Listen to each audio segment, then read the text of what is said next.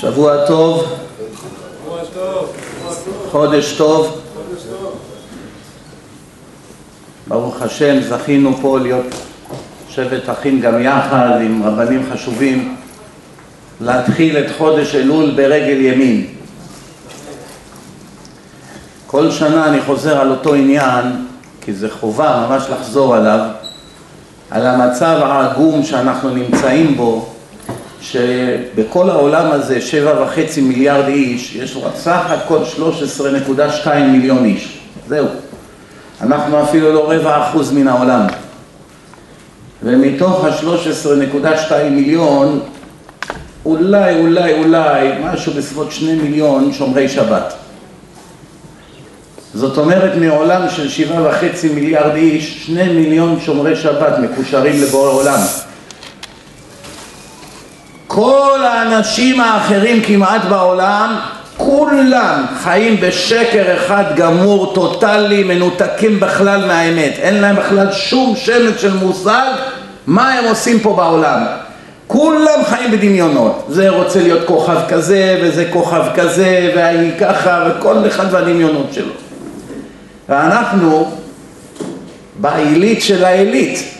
קודם כל זכינו להיוולד יהודים, רק על זה בן צריך 70 שנה כל היום לעשות מסיבות ושמחה ולשיר ולבכות מאושר, רק זה שזכה להיוולד יהודי, היית נולד איזה סיני בסין, אבא שלך היה שם לך איזה פסל בפרצוף איך שנולדת, מלביש לך אותו ככה, מאכיל אותך תולעים עם קורנפלקס על הבוקר.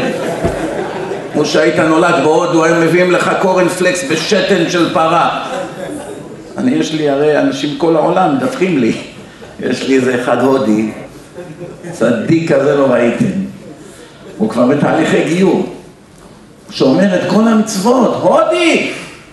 כל שבוע אבא שלו מכניס פרה לסלון של הבית הוא ואבא שלו ואח שלו משתחווים לפרה והוא מסכן, הוא כול כל כולו בקדושה וטהרה גוי בבומביי שם. אומר לי כל מה שאתה אומר על ההודים לא רק שאתה צודק, אתה עוד לא יודע כמה שאתה צודק, אתה לא מבין מה הולך פה, איזה עבודה זרה, איזה אנשים מטומטמים יש פה.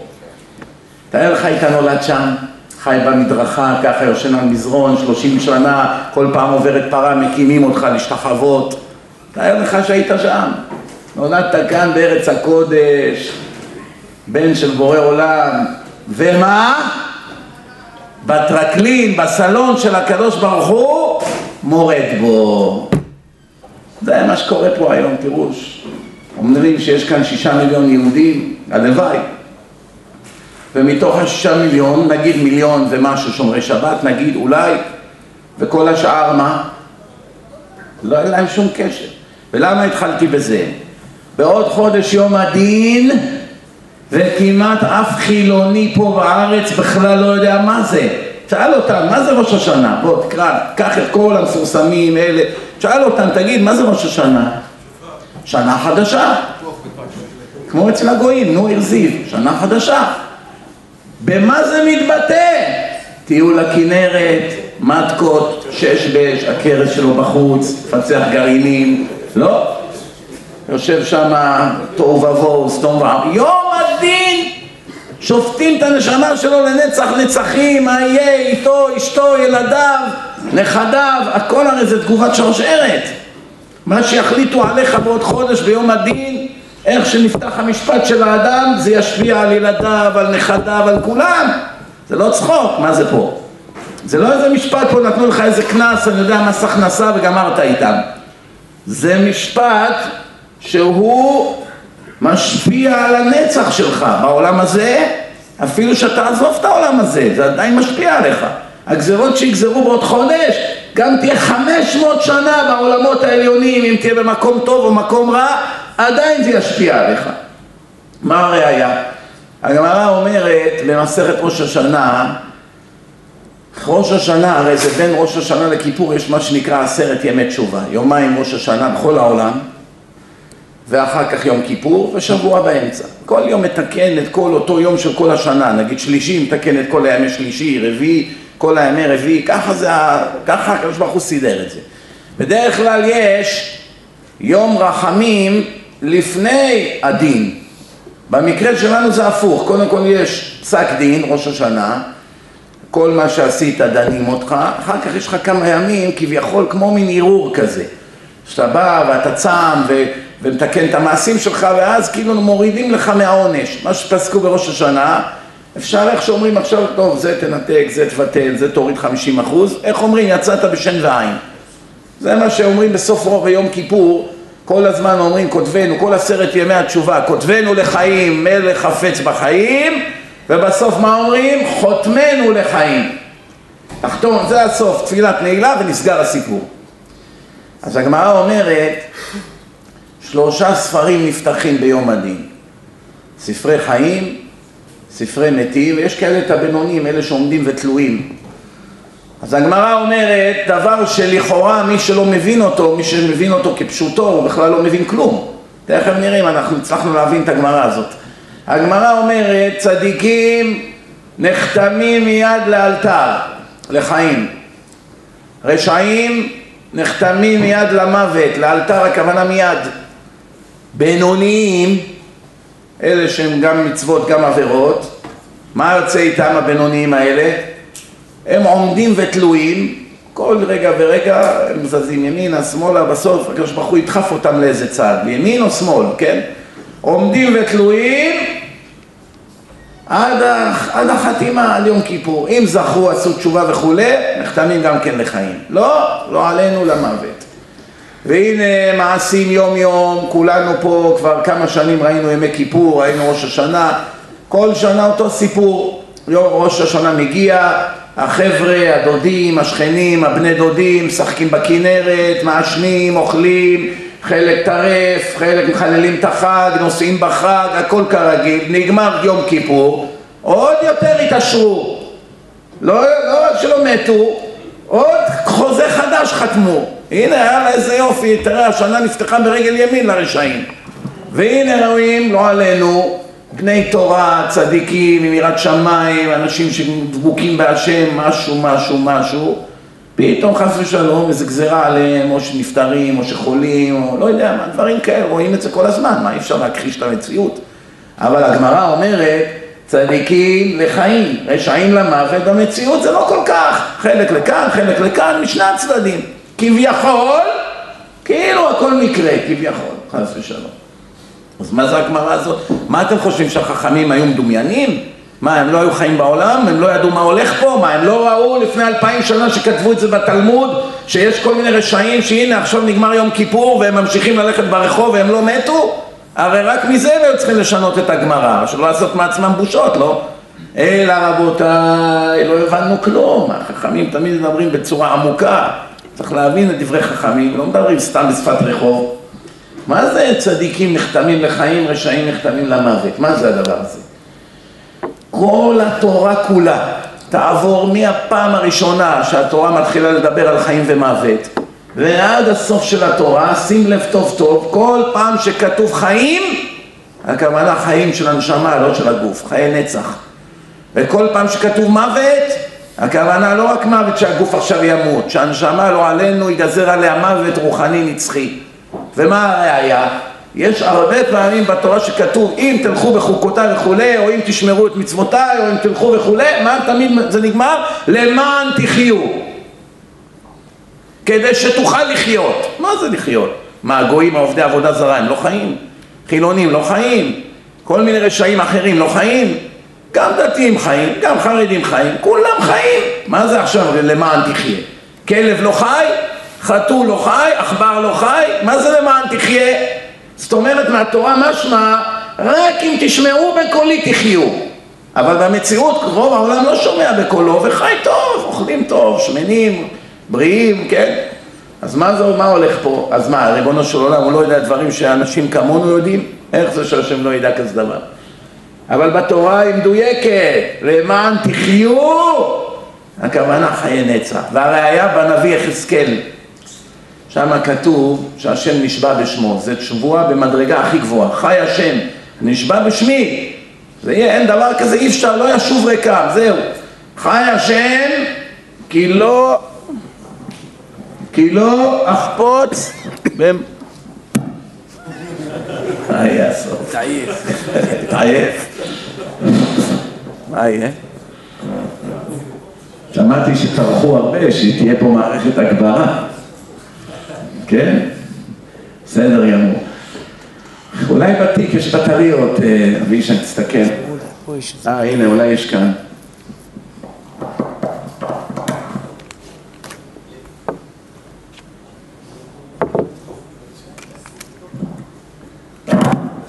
מקווה לטוב. חי השם, ככה כתוב בנביא יחזקאל, כי לא אחפוץ במות המת. אני, כל מה שאיימתי עליכם בתורה, עונשים, מות יומת, כל הדברים האלו, סקילה, חנק, הרג, כל זה, מה זה זה? מה זה ההנאה שלי לענות אתכם, לתת לכם מוות? מה פתאום? איזה אבא רוצה להמית את בנו? אלא כל זה, כל זה, אני לא חפץ במות המת. מה כן? כי אם בשובו מדרכו וחי, והשיבו וחיו, ככה כתוב, הכל בעמוד אחד בנביא. הנביא יחזקאל זה מבחירי הנביאים, הוא זכה להקים אנשים שהיו מתים כבר 700 שנה, העצמות שלהם התפוררו כמעט לאבקה כבר, הוא העמיד אותם לחיים, חזון העצמות היבשות, כשברוך לקח אותו לאיזה ואלי, ושואל אותו מה הולך פה? הוא רואה, רואה שם אלפים, אלפים של מתים, ככה זרוקים העצמות שלהם, מה לי? בין מצרים לארץ, באיזשהו מקום במדבר. אומר לו הקדוש ברוך הוא, התחיינה העצמות האלה, אפשר להקים את העצמות האלה לחיים. אז במקום שהנביא יגיד לו מה שכל אחד מאיתנו, שלא מתקרב לקרסוליים של הנביא, מה אנחנו היינו עונים להשם? בטח יכולים לחיות, מה שתרצה השם, הכל יהיה, מה, מה השאלה בכלל? זה גם ערבי היה עונה, זה גם נוצרי היה עונה. כל אדם בעולם שהשם היה מתגלה אליו, שואל אותו, תגיד, אתה חושב שהעצמות האלה יכולות לחזור לחיים? יש מישהו שהיה אומר להשם לא? מי היה אומר לו? אבל הנביא לא אמר כן. מה אמר הנביא? אתה ידעת. תענה אתה, אתה יודע, לא אני. מה זה אתה יודע? חס ושלום ביזיון לענות כזאת תשובה. אלא יש יסוד חשוב מאוד. יש מושג כזה ביהדות תחיית המתים. אבל איזה מתים קמים? רק צדיקים. רק שומרי שבתות, אלה שלא לקחו ריבית, אלה שלא נכשלו בכל מיני עבירות חמורות, רק אלה יקומו ביום, ב, ביום תחיית המתים, אחרי שיבוא משיח. לא כל אחד קם. אז אמר לו הנביא, זה שהם יכולים לקום פשיטה, זה כל ילד בן שלוש יודע. זה יסוד באחד משלושה עשר העיקרים של היהדות, תחיית המתים. אלא מי מהם יכול וראוי לקום, זה רק אתה יודע. אתה חוקר כליות ולב, אתה רואה עכשיו את העצמות האלה, אתה יודע אם זה היה צדיק או רשע, אני לא יודע. אני רואה עצמות כאן ועצמות כאן, זה צדיק זה רשע, אני יכול לדעת מי צדיק מי לא? הנביא אומר להשם זה רק אתה יכול לענות כי אין פשט אחר, מה הוא אומר לו? אתה יכול, אתה יודע אם אתה יכול להקים אותם או לא? איך הנביא ירד לכזה מדרגה של ילד בן שלוש? זה לא ייתכן אלא הפשט הוא פשוט הוא עונה לו בבחינה רוחנית, מי שראוי לקום זה רק אתה יודע. ואז הוא התחיל להגיד נבואה, אלא כל אלה היו שבט אפרים. הם יצאו ממצרים לפני יציאת מצרים, על דעת עצמם. איך יכול להיות? תגידו לי, אני שואל אתכם שאלה, היהודים היו באושוויץ, טרבלינקה, כל מיני מקומות נוראים, בדור הזה, בדור שעבר. מה עכשיו פתאום היו מחליטים, נגיד איזה 50 אלף יהודים, לעזוב את אושוויץ? לאן בדיוק הם היו עוזבים? הרי היהודים היו במחנות עבודה במצרים. איך פתאום קם עכשיו שבט אפרים? יאללה, נוסעים לארץ. מה זה? איזה מין דבר זה? איך הם הצליחו לברוח? ועוד בסוף באו, תקפו אותם הגויים במדבר, הרגו את כולם. אבל איך הם בכלל ברחו? התשובה, הם היו בנים של מי? של שר האוצר לשעבר, יוסף, שהציל את מצרים. מצרים התמוטטה, אם לא יוסף, מצרים הייתה מתמוטטת ברעב. הוא הכניס למחסנים שבע שנים, מילת המחסנים, הכל הכל הכל הכל. כל העולם נאלץ לקנות בכסף מלא אוכל, פרעה השתלט על כל העולם. גמרנו, אנשים לא היה להם מה לאכול, אתה רוצה, תן את האדמות שלך. תביא אדמה, תביא זה, תשלם, לאט לאט כל הכסף עבר לפרעה. אז במצרים כולם ידעו, זה יוסף, זה הבן אדם הכי חשוב בתולדות מצרים.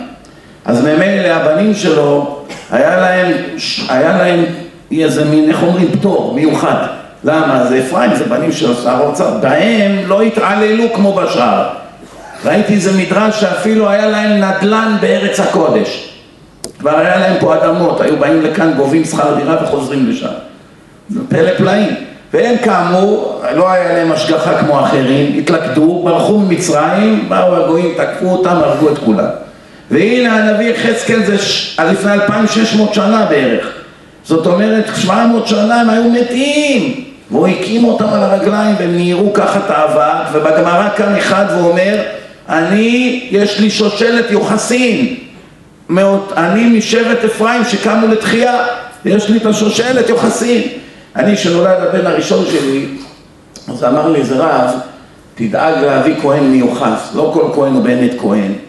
אם כבר תביא אחד שיש לו איזה ייחוס שיודעים. אמרתי לו, מה, אני לא מכיר אחד כזה. אומר, יש איזה אחד בניו יורק, קוראים לו רפופורט, הוא כהן אשכנזי. יש לו אילן יוחסין. עד מתי? עד התנאים בגמרא. יש לו אילן יוחסין. אמרתי, בסדר, מיד השיג לי את הפרטים שלו, הבאנו אותו. עשו שם פדיון הבן לכל החבר'ה שהיו שם. כי היה שם המון אנשים, חברים, חילונים, בכלל לא יודעים אם עשו להם פדיון הבן. ואלה שעשו להם, מי בכלל יודע אם זה הכהן אמיתי באמת, או שומר שבת בכלל. אז ממילא עשו כבר לכולם, אם כבר עושים ברכה, יאללה, לכולם, כל אחד לקח את המטבעות, היה שם תחנת רכבת, כולם נפדו באותו יום. זה היה, היה שלו אילן יוחסין, אחרי כך לקחתי אותו טרמפ הביתה, סיפר לי שיש להם, זה עובר מאב לבן, אה, תקופת התנאים בגמרא, זה מדובר פה אלפיים שנה, אילן יוחסין. אז הנה לך כהן שהוא ודאי כהן, לא יודע אם הוא חי עדיין, זה היה לפני עשרים שנה, אז הוא היה קרוב לתשעים. כן. ומה שכן, הוא נתן לי מטבע אחד מהחמישה אחרי, אמר תשמור את זה, ואל תשכח להזמין אותי לבר מצווה שלו. והאמת, שכחתי.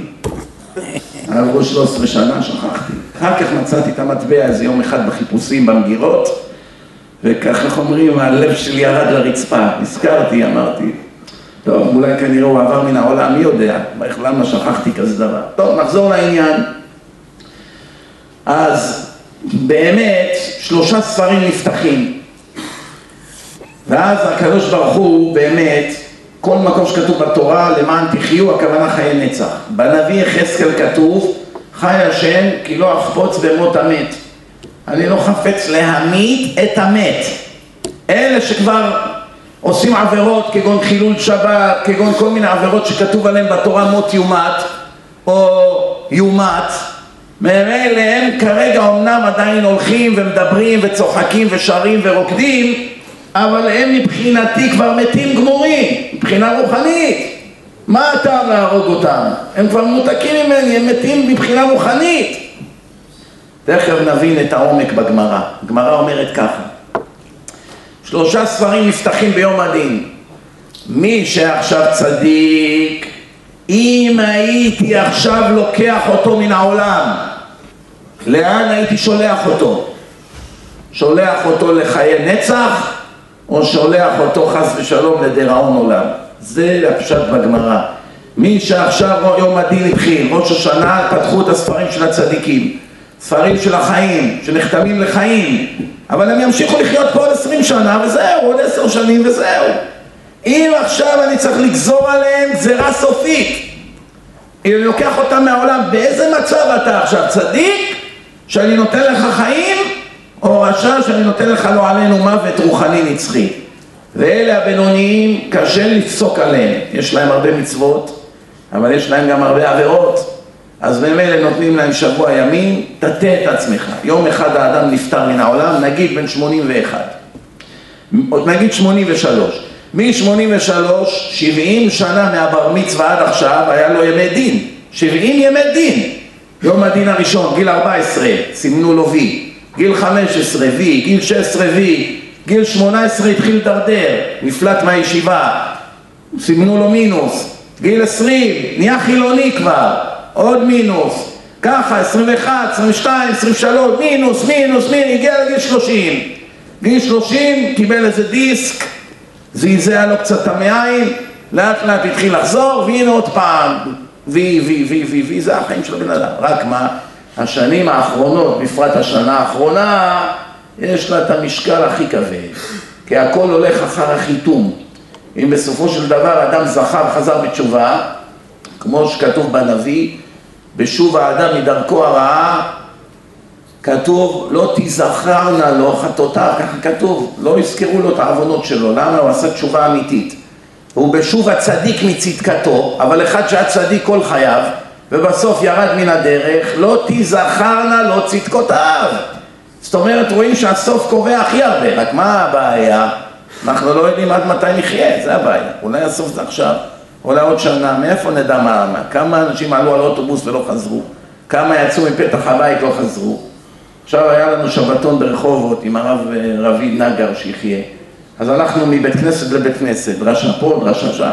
והדרך הוא אומר לי, אתה רואה לפני כמה חודשים הלך פה איזה בן אדם בן 63, מראה לי, פה פתאום הוא נפל על הפנים ומת. ושלח לבית הכנסת, לא יודע איפה הלך, הלך ברחוב, הנה פה נפל, מראה לי על המילימטר, כאן הלך, פתאום קרה לו משהו, נפל ומת. מי יכול לדעת מה יהיה איתו? אדם שחושב כל הזמן יהיה טוב, יהיה טוב, יש היום מודה כזאת בעולם, הגויים המציאו אותה והיהודים איכשהו, חלק מהם אפילו רבנים נפלו בזה. תחשוב טוב יהיה טוב. לא נכון, תחשוב טוב אלף שנה לא יהיה טוב, תהיה צדיק יהיה טוב. מה זה השטויות האלה, תחשוב טוב יהיה טוב? נואף, פדופיל, חלל שבת, סוחר סמים, תחשוב טוב יהיה טוב. תחשוב עד מחר טוב, רק רע יהיה. מה אתה חושב, שיתחילו לדון אותך יהיה טוב? אבל חשבתי טוב. מה תגיד ביום הדין? עכשיו יראו לך שרצחת מישהו. אבל חשבתי טוב. יוסיפו לך עוד עשרים אחוז לעונש, על החוצפה ועל הטיפשות. זה הגויים המציאו, קוראים לזה הסוד. הגויים המציאו את השטות הזאת, והיהודים גם אנחנו, וילכו אחרי ההבל ויהבלו. תשמעו פסוק. אנחנו אומרים בסליחות, דלתיך דפקנו רחום וחנון, אל תשיבנו ריקה מלפניך. מה זה דלתיך? מה, כמה דלתות יש לקדוש ברוך הוא? אם כבר יש דלת אחת, לא? יש שבעה רקיעים, וברקיע השביעי זה כיסא הכבוד, כל הדברים הגדולים האלה, זה שם. מה זה דלתיך? איזה, מה, יש דלתות? מה? על מה מדובר? דלתות של בית הכנסת? דלתות של הישיבות? מה זה דלתיך דפקנו רחום וחנון? ויש עוד בתהילים, מזמור שיר חנוכת הבית, ארוממך השם כי דיליתני. גם כן משתמש במילה דומה. דיליתני ולא שימחת אויבי לי, זה דוד המלך כתב. אז דוד המלך, המזמור הזה הוא מאוד מעניין, הוא אומר, הרוממך השם כי דיליתני, הפירוש של המילה דיליתני זה כמו שדולים משהו מן הבאר, כן? נפל לך איזה משהו לבאר, דלית אותו, שדלית מים, כן? מצד שני זה גם דומה למילה דלת, מצד שלישי זה דומה למילה דלת, כל, כל אלה המילות, המילים יש להם קשר ביניהם אומר דוד המלך, אחרי שדוד המלך חשדו בו באשת איש, עם המעשה של בת שבע, אז, אז באו אליו אנשים, היו צוחקים עליו. אומרים לו, תגיד, דוד בן ישי, יש לנו קושייה בהלכה, תגיד, אחד שהלך עם אשת איש, יש לו חלק לעולם הבא? כאילו עליו רומזים. תראו איזה עזי פנים כבר אז היה, לפני שלושת אלפים שנה, זה לא מהיום התחיל. באים לאדם הקדוש הזה, שממנו יוצא משיח, ואומרים לו בפנים, תגיד, יש לי איזו שאלה לשאול, מה, מה השאלה? אחד שהלך עם אישה נשואה, יש לו חלק לעולם הבא? אז מה הוא ענה להם? אמר, אחד שעשה כזה מעשה יכול לחזור בתשובה, למרות שזה מאוד מאוד קשה, מאוד קשה, על הדבר הזה לחזור בתשובה, אבל יכול לחזור בתשובה ויהיה לו עולם הבא. אבל המלבין פני חברו ברבים, אין לו חלק לעולם הבא. כלומר, אתם רציתם להיות חכמולוגים, לבוא להקשות קושיות, במו ידכם קברתם את עצמכם. יש לנו, אנחנו, חוסר תשומת לב בלהלבין פני חברו ברבים. לא שמים לב, זה יכול להיות מורה בכיתה, מורה בישיבה. אני מכיר ילד שהידרדר, הוא היה מבריק בישיבה. מבריק, איך אומרים בארץ? תותח על. גאון. אבל היה שמן, איך אומרים? היה מבעלע כל היום. אז יום אחד הוא בא להיכנס לכיתה, הוא היה איזה חצי דקה באיחור, אתם יודעים, מהצלצול של הפעמון, והרב הגאון, במרכאות שלו, מה אמר לו? למה אתה מאחר? אומר, אני אמציא לו איזה, איזה תירוץ, אומר לו, אני בכלל מתפלא שאתה עוד יכול להיכנס בפתח הדלת. ליד כל הכיתה, כולם צחקו, וזה היה נקודת הקריסה של הילד הזה, הוא הידרדר עד כדי חילוני. והיה לו עתיד מבטיח. אני מתפלא שאתה יכול להיכנס בפתח הדלת. עכשיו אותו הרבה הזה, כל החיים שלו ילמד תורה, יתעסק במצוות, הוא חושב, הוא... העמדתי תלמידים הרבה. עכשיו יראו לו, הוא מגיע לשמיים, יראו לו משפחה של חמישים איש. זה הגיל פה, זה כל הגוף קעקועים, זה יושב עם הישבן בחוץ בכנרת, משחק שש בש, זה בכלל ראש המאפיה, זה אני יודע מה, כל אחד ותיק שלו. יגידו לו, אלה כולם בניך. יגיד, אני? אני הרב הדגול, המלמד הדגול, שלושים שנה לימדתי בישיבה, ישיבה! יגידו לו, אלה כולם שלך, חביבי, אתה ייצרת אותם בעולם. יגיד, אני? מה לי ולאנשים האלה? אני לא, לא מוכן לעמוד ארבע אמות במחיצתם בכלל. ואני לא נכנסתי במקומות איפה שהאנשים האלה הולכים. מה זאת אומרת בניי? ואז מראים לו, מה זה הלבנת פני בן אדם ברבים? גמרת לו את הכל, ביישת אותו. אתה לא יודע אפילו לאן זה יידרדר, לאן זה יתפתח. אנשים שוקעים בדיכאונות.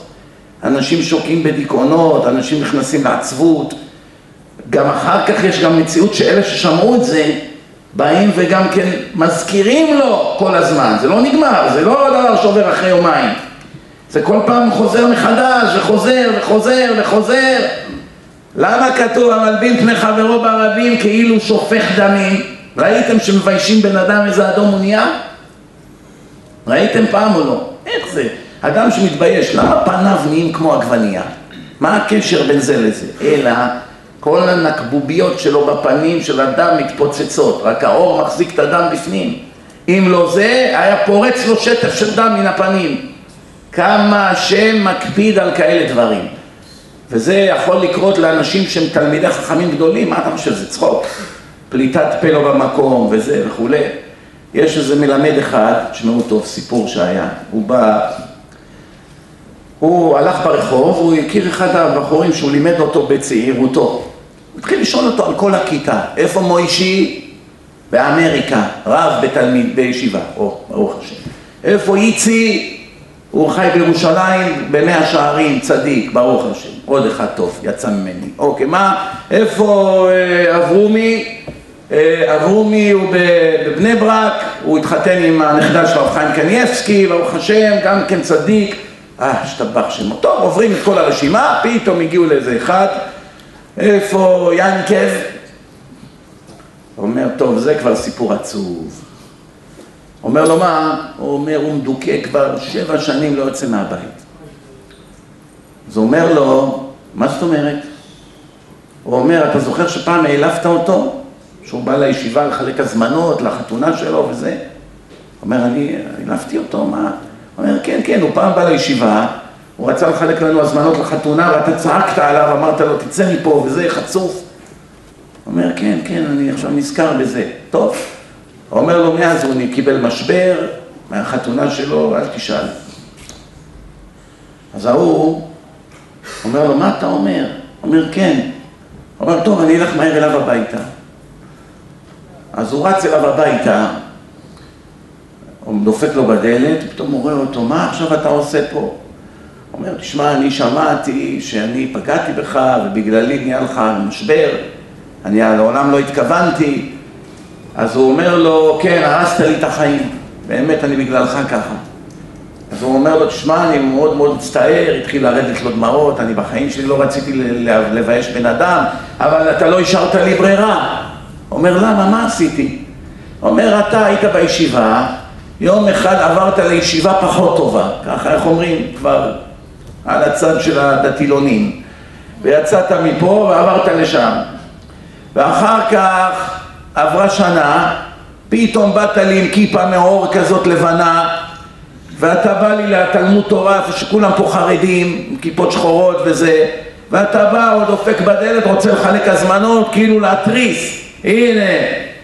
אז הוא אומר לו על מה אתה מדבר? איזה כיפה לבנה, בחיים שלי לא החלפתי את הכיפה שחורה. אפילו לא דקה. אומר לו, מה, אני לא עיוור? אני ראיתי בעצמי שבאת עם כיפה לבנה. הוא אומר לו, מה פתאום, אתה טועה. אז הרבי הזה, אני לא יודע, זה אולי מעשה שטן, לא יודע מה להגיד לך, אני בעיניים שלי ראיתי שבאת עם כיפה לבנה, ככה מאור. חושב התלמיד, אומר לו, לא, לא, אני יודע בדיוק מה קרה. אני באתי לשם במונית, והנהג פתח את החלון, והכיפה שלי עפה מהחלון בכביש, ובאו מכוניות, עלו על הכיפה שלי עם כל הלכלוך והאבק, והיא נהייתה לבנה. זה מה שקרה. אומר לו, אומר לו הרב, מה אתה אומר? זה מה שקרה? אומר, כן. אומר, אז ממש מחילה, אני אצטער וזה. אומר לו, תשמע, אני מוכן למחול לך בתנאי אחד. מה? שאתה תאסוף את כל הכיתה לאותו חדר בישיבה איפה שהעלפת אותי ותבקש ממני מחילה ליד כולם.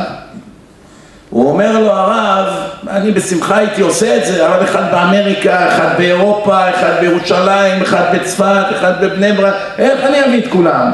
איפה אני אשיג אותם? ואני צריך עכשיו לשלם להם כרטיסי טיסה? אומר לו, לא מעניין אותי. אתה רצחת אותי ליד כולם, אתה תוציא אותי מהרצח הזה ליד כולם. טוב, הוא הלך, בא לרב אלישיב, גדול הדור, לא חוכמה, הלך לרב אלישיב, אומר לרב אלישיב, עשיתי חשבון, כמה יעלה לי להביא את כולם? 17 אלף דולר. כרטיסי טיסה על ימי עבודה, עשיתי חשבון של כולם שמסכימים לבוא. למען העניין, לבקש מחילה על שנייה של פליטת פה אבל זה שנה משכורת שלי אני מלמד בתלמוד תורה, כמה נותנים לי? חמש אלף שקל? שש אלף שקל בחודש? שבע עשרה אלף דולר זה שנה עבודה שלי מהבוקר עד הלילה מזיע בללמד גמרא, שובר את הראש, בודק מבחנים, כותב מבחנים, מה זה קל להיות מורה בישיבה? אין לך חיים, אתה אין לך חיים פרטיים, אתה כל היום בזה, מה? זה לא צחוק.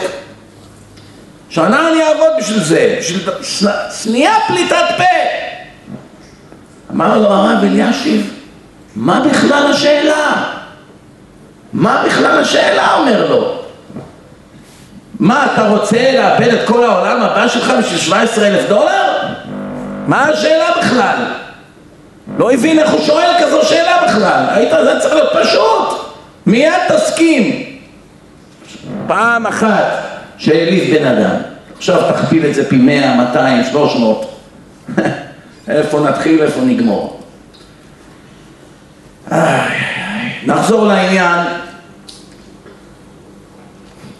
אומר הקדוש ברוך הוא, בראש השנה אני פותח את הספרים ואני עכשיו מחליט.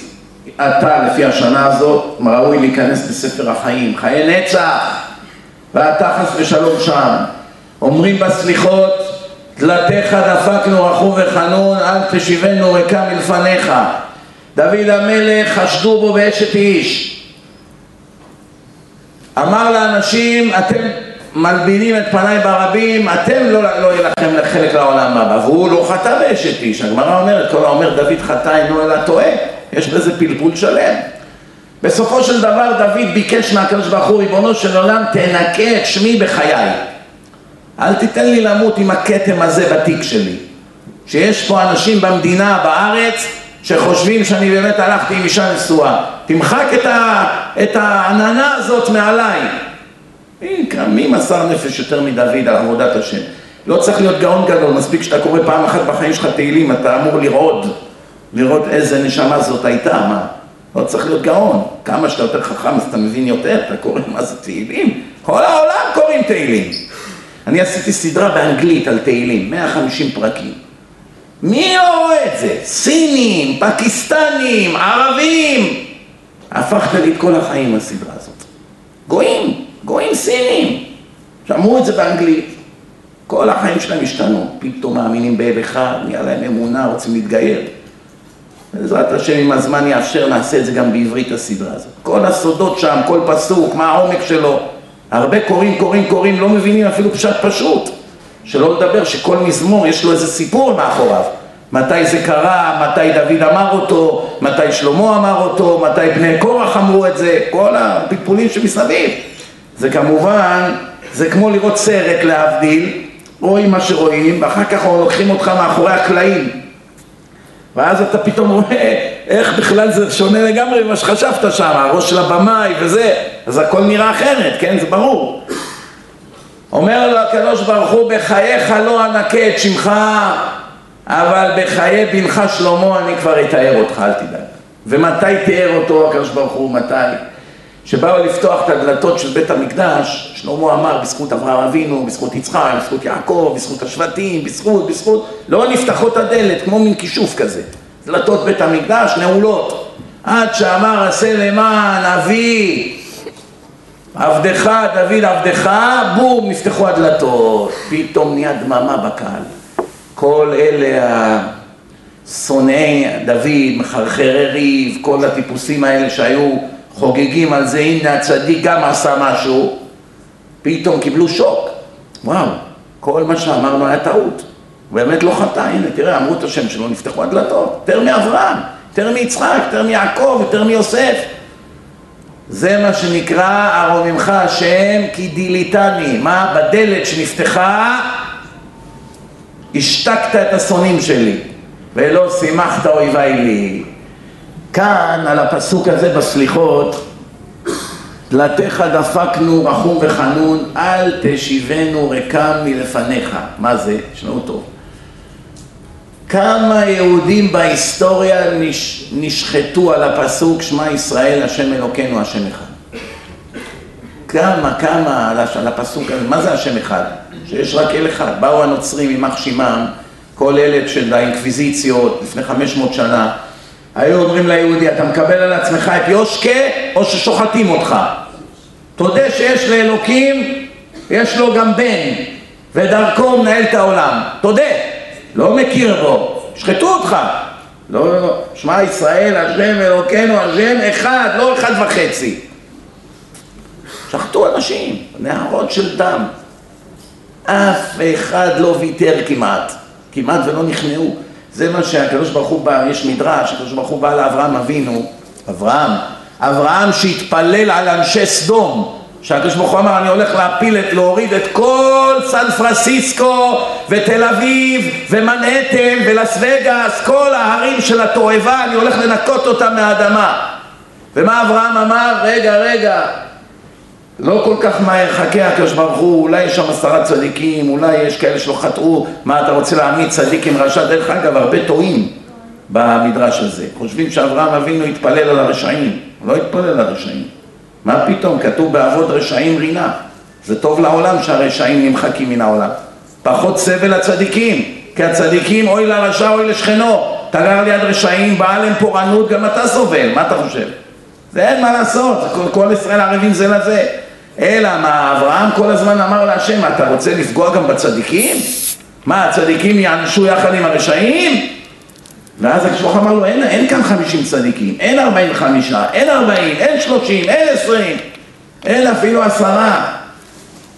אבל אברהם אבינו בכל זאת, ידוע כאיש החסד, איש הרחמים, אפילו על ישמעאל בנו הוא ריחם, היה הולך לבדוק עם מי הוא התחתן, אחרי שזרק אותו מהבית, הוא היה הולך מרחוק, זה לא כמו היום נכנס למרצדס עם הנהג ומגיע לשם עם המזגן.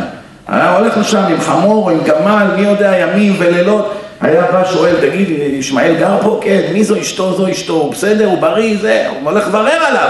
אף על פי שהשם כבר אמר לו, ישמעאל לא בן שלך בכלל, מה אתה בכלל אוהב אותו? הקדוש ברוך הוא אמר לאברהם אבינו, אמר לו, קח נא את בנך. אברהם אבינו אמר לו, איזה בן? יש לי שניים. אמר לו, יחידך, חביבי, יש לך אחד, אין לך שניים. אבל אמר לו, אבל יש לי גם את ישמעאל. אומר לו, אשר אהבת, את זה שאתה אוהב. מה ענה לו אברהם? אני אוהב את שניהם. היית צריך כבר להבין, מה, כמה רמזים אתה צריך? אומר לו, אני אוהב את שניהם. אומר לו את יצחק, ביצחק יקרא לך זרע. יצחק זה הבן שלך, ממנו אתה יוצא לעם, לא מהשני. השני פרא אדם ידו בכל ויד כל בו. תכלית שלו זה לענות את בניך. שום דבר אחר לא, אני שמתי אותם שוטר עליכם. כל מקום שהיהודים פתחו קהילה בעולם, מיד מגיעים הישמעאלים. כל מקום. טורונטו הייתי, ישר היהודים פתחו קהילה, ישר מגיעים לשם כל הישמעאלים. מונטריאול, יהודים מוקפים בערבים. ברוקלין, יהודים מוקפים בערבים. מונסי, יהודים מוקפים בערבים. כל מקום, לקווד, אותו דבר. מה זה? מה הולך פה? למה הם באים? כמובן השם מגלגל ככה, אבל למה הם באים? הם, מה מביא אותם לבוא לגור ליד יהודים? לכאורה הם שונאים יהודים, הם צריכים לברוח משם, לא? מי רוצה ללכת לגור ליד אנשים שהוא שונא אותם?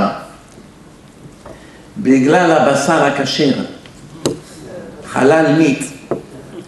הם יודעים, אין להם איפה להשיג בשר של מוסלמים, צריכים שחיטה. והערבים אוהבים בשר, המטבח הערבי הוא מלא בבשרים. לכן, אם עכשיו ילכו לגור באיזה מדינה, אין שם חלל מיט. הם צריכים לקנות בשר. ממי אפשר לקנות בשר? רק מהיהוד. רק מיהוד אפשר לקנות, לא מיהוד, יהוד. מהיהודים. ואז, אז אפשר, אז אפשר לקנות בשר. אז איפה שהיהודים פותחים קהילה, יש ישר שוחטים, חנויות, אטליז וכולי, ישר הם באים לגור שם. הקדוש ברוך הוא בא לאברהם אבינו, אומר לו, בניך חתרו לי. מה עונה לו אברהם? במקום לומר, ריבונו של עולם, אתה יודע, יש יצר הרע, זה לא פשוט, תן להם עוד הזדמנות, תן להם צ'אנס, אולי תפדה את זה בצדקה. לא אמר ככה, מה אומר? ימחו על קדושת שמך. חתרו לך, תמחק אותם. זה נראה לכם שאברהם מסוגל להגיד כזה דבר? אם עכשיו יבוא אל אחד מאיתנו, יגידו לו, הבנים שלך עצבנו אותי, נגיד, מה תגיד לקדוש ברוך הוא? תמחק אותם מהאדמה. לא הגיוני. מה תגיד, ריבונו של עולם, תן להם עוד, לפחות עוד שנה צ'אנס. תן אולי, תכניס אותם לישיבה, שנה ילמדו, יקבלו קצת שכל. היה מתחנן להשם, תן, אני אפדה אותם, אני אתן לך קצת כסף, קח לי את הבית. תן להם הזדמנות. תביא להם הזדמנות לשבת בתלמוד תורה, ללמוד כמו שצריך. לא אמר ככה, מה אומר? ישר, ימחו על קדושת שמך. הכל מתקשר, רבותיי, הכל מתקשר. מה אנחנו אומרים להשם פה? תשמעו טוב. שבאו לשחוט אותנו, מה אמרו לנו? שמע ישראל השם אלוהינו השם אחד, הדלת יש לה צ'ופצ'יק קטן שיוצא למעלה מצד ימין. אם אתה מוחק אותו זה נהיה אחר במקום אחד. הדלת נהפכת לרש. אז חס ושלום, הנוצרי בא אומר ליהודי, תגיד שמע ישראל השם אלוקינו, השם אחר, יש עוד אחד. והיהודי אמר בשום פנים ואופן, דלתיך דפקנו, כמה שילמנו מחיר על הדלת הזאת, כמה שחטו אותנו על הדלת הזאת, אל תשיבנו ריקה מלפניך. אנחנו מסרנו נפש, וזה בדיוק מה שאברהם אמר להשם. מה שלא יהיה עם היהודים, כמה רשעים שהם יהיו, אלא אם כן אם מהערב רב זה משהו אחר.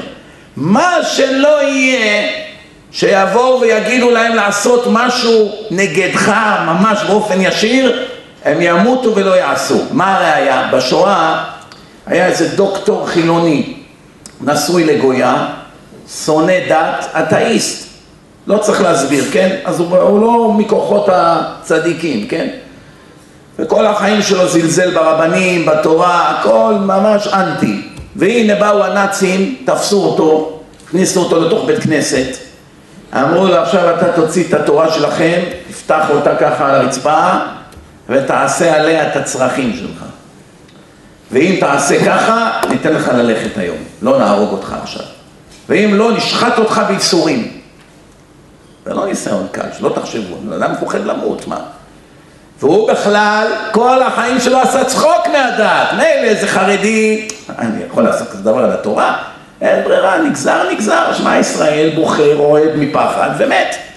אבל אחד אתאיסט, לכאורה, גם בלי הנאצים היה יכול לעשות כזה דבר, לכאורה, כן?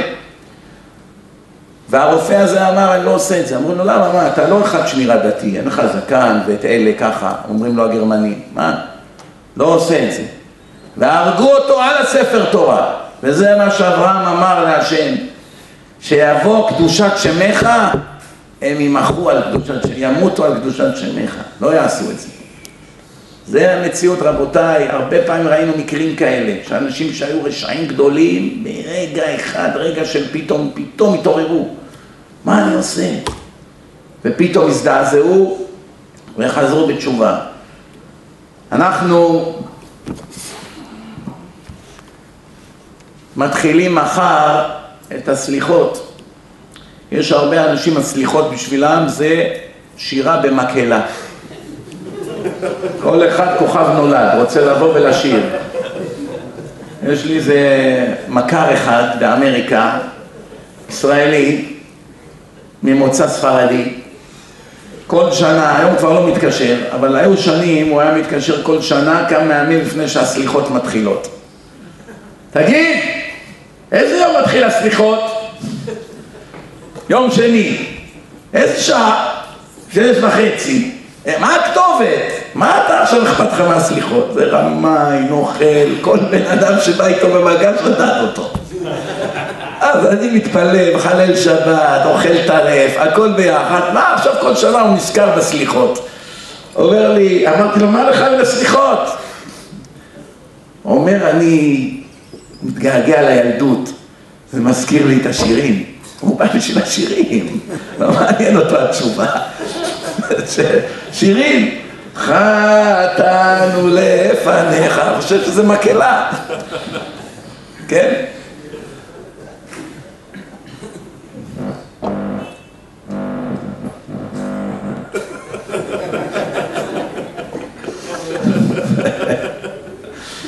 חטאנו לפניך, רחם עלינו. מה זה חטאנו לפניך? מה פירוש המילה חטאנו לפניך? בשוגג, לא במזיד. במזיד זה פשענו לפניך, או אבינו לפניך. חטאנו זה בשוגג, אבינו זה במזיד. פשענו זה לא רק במזיד, זה על מנת להכעיס. רואה את הרב, בכוונה מוציא סיגריה בשבת.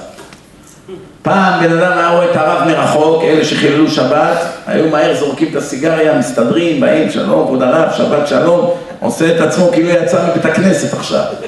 למה? לא נעים מהרב. היום התהפכו היוצרות, אה, יש שם רב, בוא בוא תבוא. מה נשמע כבוד הרב? צלם אותו, אפשר לעשות סלפי? שבת! אני הייתי בבית כנסת, בשבת בר מצווה, צלם, משה, למעלה, בשבת עם המצלמות. בתוך בית הכנסת.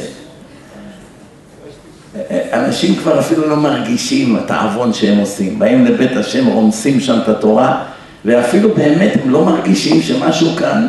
אם הרי תגיד לבן אדם הזה, תגיד, אתה מוכן לירוק על הספר תורה? מה, השתגעת? איך אתה שואל כזו שאלה? כן, כן, בוא הנה, אני אביא לך, אני אתן לך אלף דולר עכשיו, בוא תראה כסף. מה, הגזמת? אני אמנם חילוני, כבוד הרב, אבל אני מכבד. אבל מה, הוא בא בשבת עם המכונית, פעם באמריקה, בתפילת, הייתי בשבתון, בית כנסת אלף איש. אלף איש בבית הכנסת. מנחה, הרב שם היה חפיפני כזה, כל מי שנראה לו מעלה אותו לתורה. פתאום הופיע איזה אחד, הופיע מהר פארן, בא עם אופנוע כזה סוזוקי, עם כפפות, מעיד מאור, שלף ככה את הכזה, איפה הכנסת האופנוע? על המדרכה מילימטר מהבית דלת של הבית הכנסת. לא יחנה ככה בתחילת הרחוב וישחק אותה כאילו הוא הופיע לתפילת מנחה. מחנה את האופנוע בכניסה לבית הכנסת. אנשים עומדים, רואים אותו, נכנס, שם את הקסדה, נכנס לבית הכנסת, טלפון שלו פה בחגורה. אני פתאום רואה, הרב שואל אותו, מה של אביך? אז אני באתי לרב, אני אומר לו, מה זה כבוד הרב? אתה מחלל שבת בפרהסיה בלי בושה בכלל, ככה אתה נותן לו עלייה, מה? זה נגד ההלכה, מה? אסור לתת למחלל שבת עלייה, מה זה פה? זה צחוק! אנחנו לא מקפידים פה. אני, הלב שלי רותח, מה אני אעשה סקנדל עכשיו ליד אלף איש? הלכתי, ישבתי בפינה. לא עברו עשרים שניות. איך שהוא עלה לתורה והבעל קורא התחיל לקרוא, פתאום הטלפון הארור שלו התחיל לצלצל מוזיקה של שחורים מאפריקה. יואו וואו יואו היי וקללות. מה זה ביזיונות והוא התחיל ככה מחפש את הטלפון וככה במשך דקה בתוך שבת במנחה אהבה דרעבין המוזיקה של השחורים שם של כל הבית הכנסת, ואני רואה את כל הזקנים שם, אתה רצו לשחוט אותו שם. אמרתי לו, אתה רואה, קיבלת מה שמגיע לך. לפחות תעשה תשובה, תפסיק לעשות צחוק מהתורה. מה, זה עזר? ודאי שלא. למה נותנים לו עלייה? נותן צ'קים. נותן צ'קים, מה עכשיו לנו ולעשן? תביא, תן את הכסף. כן? זה המציאות. אז פעם אני באתי לבית הכנסת הזה, הייתי נותן שם שיעורים כל יום רביעי. אבל היו צעירים אמריקאים מתחזקים, לא ידעו כלום מהחיים שלהם. התחילו לשמור שבת, באים לשיעורי תורה, אוכלים כשר, התקדמות יפה. יום אחד אני אומר להם, רבותיי, אסור לבוא לבית הכנסת עם מכונית בשבת. עדיף שאדם יתפלל בבית כל החיים שלו, אם אין לו בית כנסת בקרבת מקום, כל החיים שלו, מאשר פעם אחת בלבד יניע את המכונית.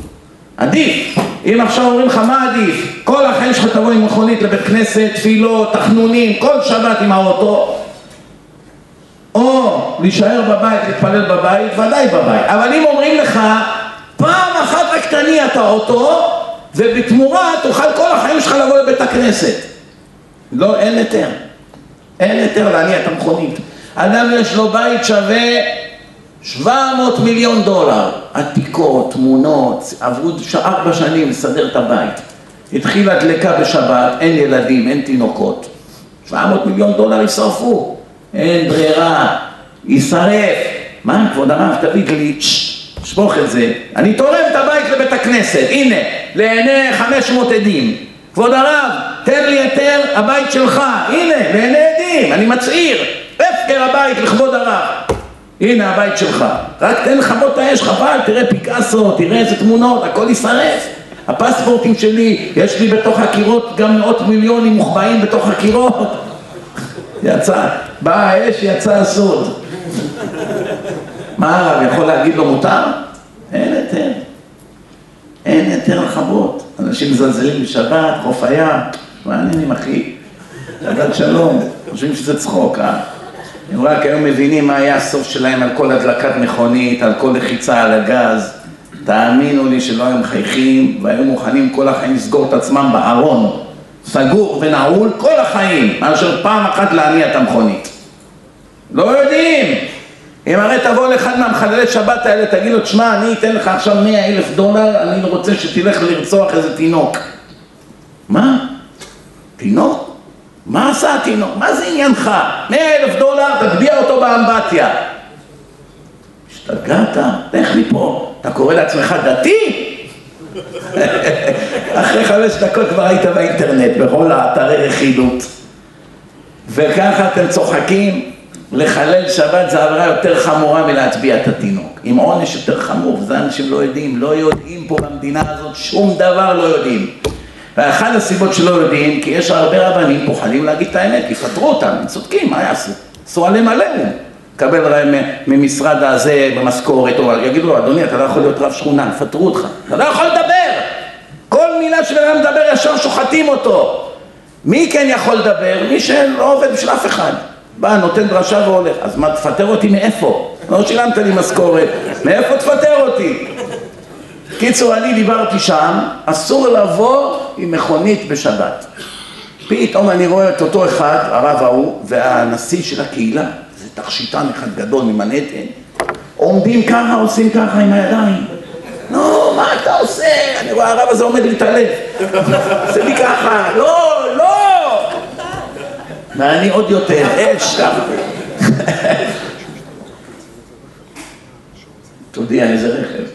חברים, מחילה שאני מפריע, סיאט ביזה שחורה שחונה פה ממול.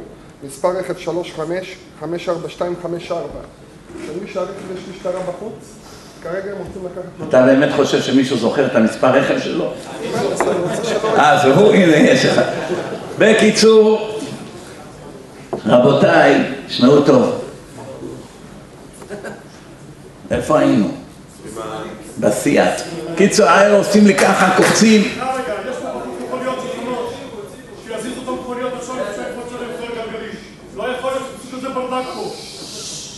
בסדר, יוציאו את המכוניות. טוב. בקיצור, אז אומר לו, אומר לו, אומר לי, הוא עושה ככה, ככה, ככה עם הידיים, עם הידיים, זה, פתאום נכנס הרב לאמצע השיעור, רבותיי, רק רגע, אני חייב לדבר עם הרב שני מילים. עדכון, עדכון. יש כאן איזה עדכון דחוף. הוא בא אליי, בוא בוא החוצה, אנחנו חייבים לדבר איתך. אני כבר יודע מה הם רוצים. טוב, אני יוצא החוץ, באמצע הדרשה, זה בית כנסת גדול, זה רחוק, אז צריך לעבור את כל ה... יצאתי בחוץ, מה אתה עושה? הרסת לנו עבודה של שנים. אני אומר לו, מה אתה, מה זאת אומרת? מה אתם רוצים שהם יבואו לכאן בשבת עם המכוניות? מה, נהייתם רפורמים? רפורמים? לא, מה פתאום? אנחנו לא אומרים להם לבוא באוטו, אבל אם הם באים באוטו, אנחנו מעלימים עין. רוצים שכל הקהילה תהיה ביחד. אמרתי לו, כן, כל הקהילה תהיה ביחד בגיהנום. זה מה שאתם רוצים, אה? לא, לא, תעשה טובה, תשמע, זה חשוב, זה רק מתחילים. באתי, עליתי על הבמה, אמרתי להם, רבותיי, עכשיו ניסו לשכנע אותי להגיד לכם כן לבוא עם המכוניות בשבת, אני אומר לכם לא לבוא, לא לשמוע בקולם. כמובן זרקו אותי משם בבושת פנים, וזה היה הסוף.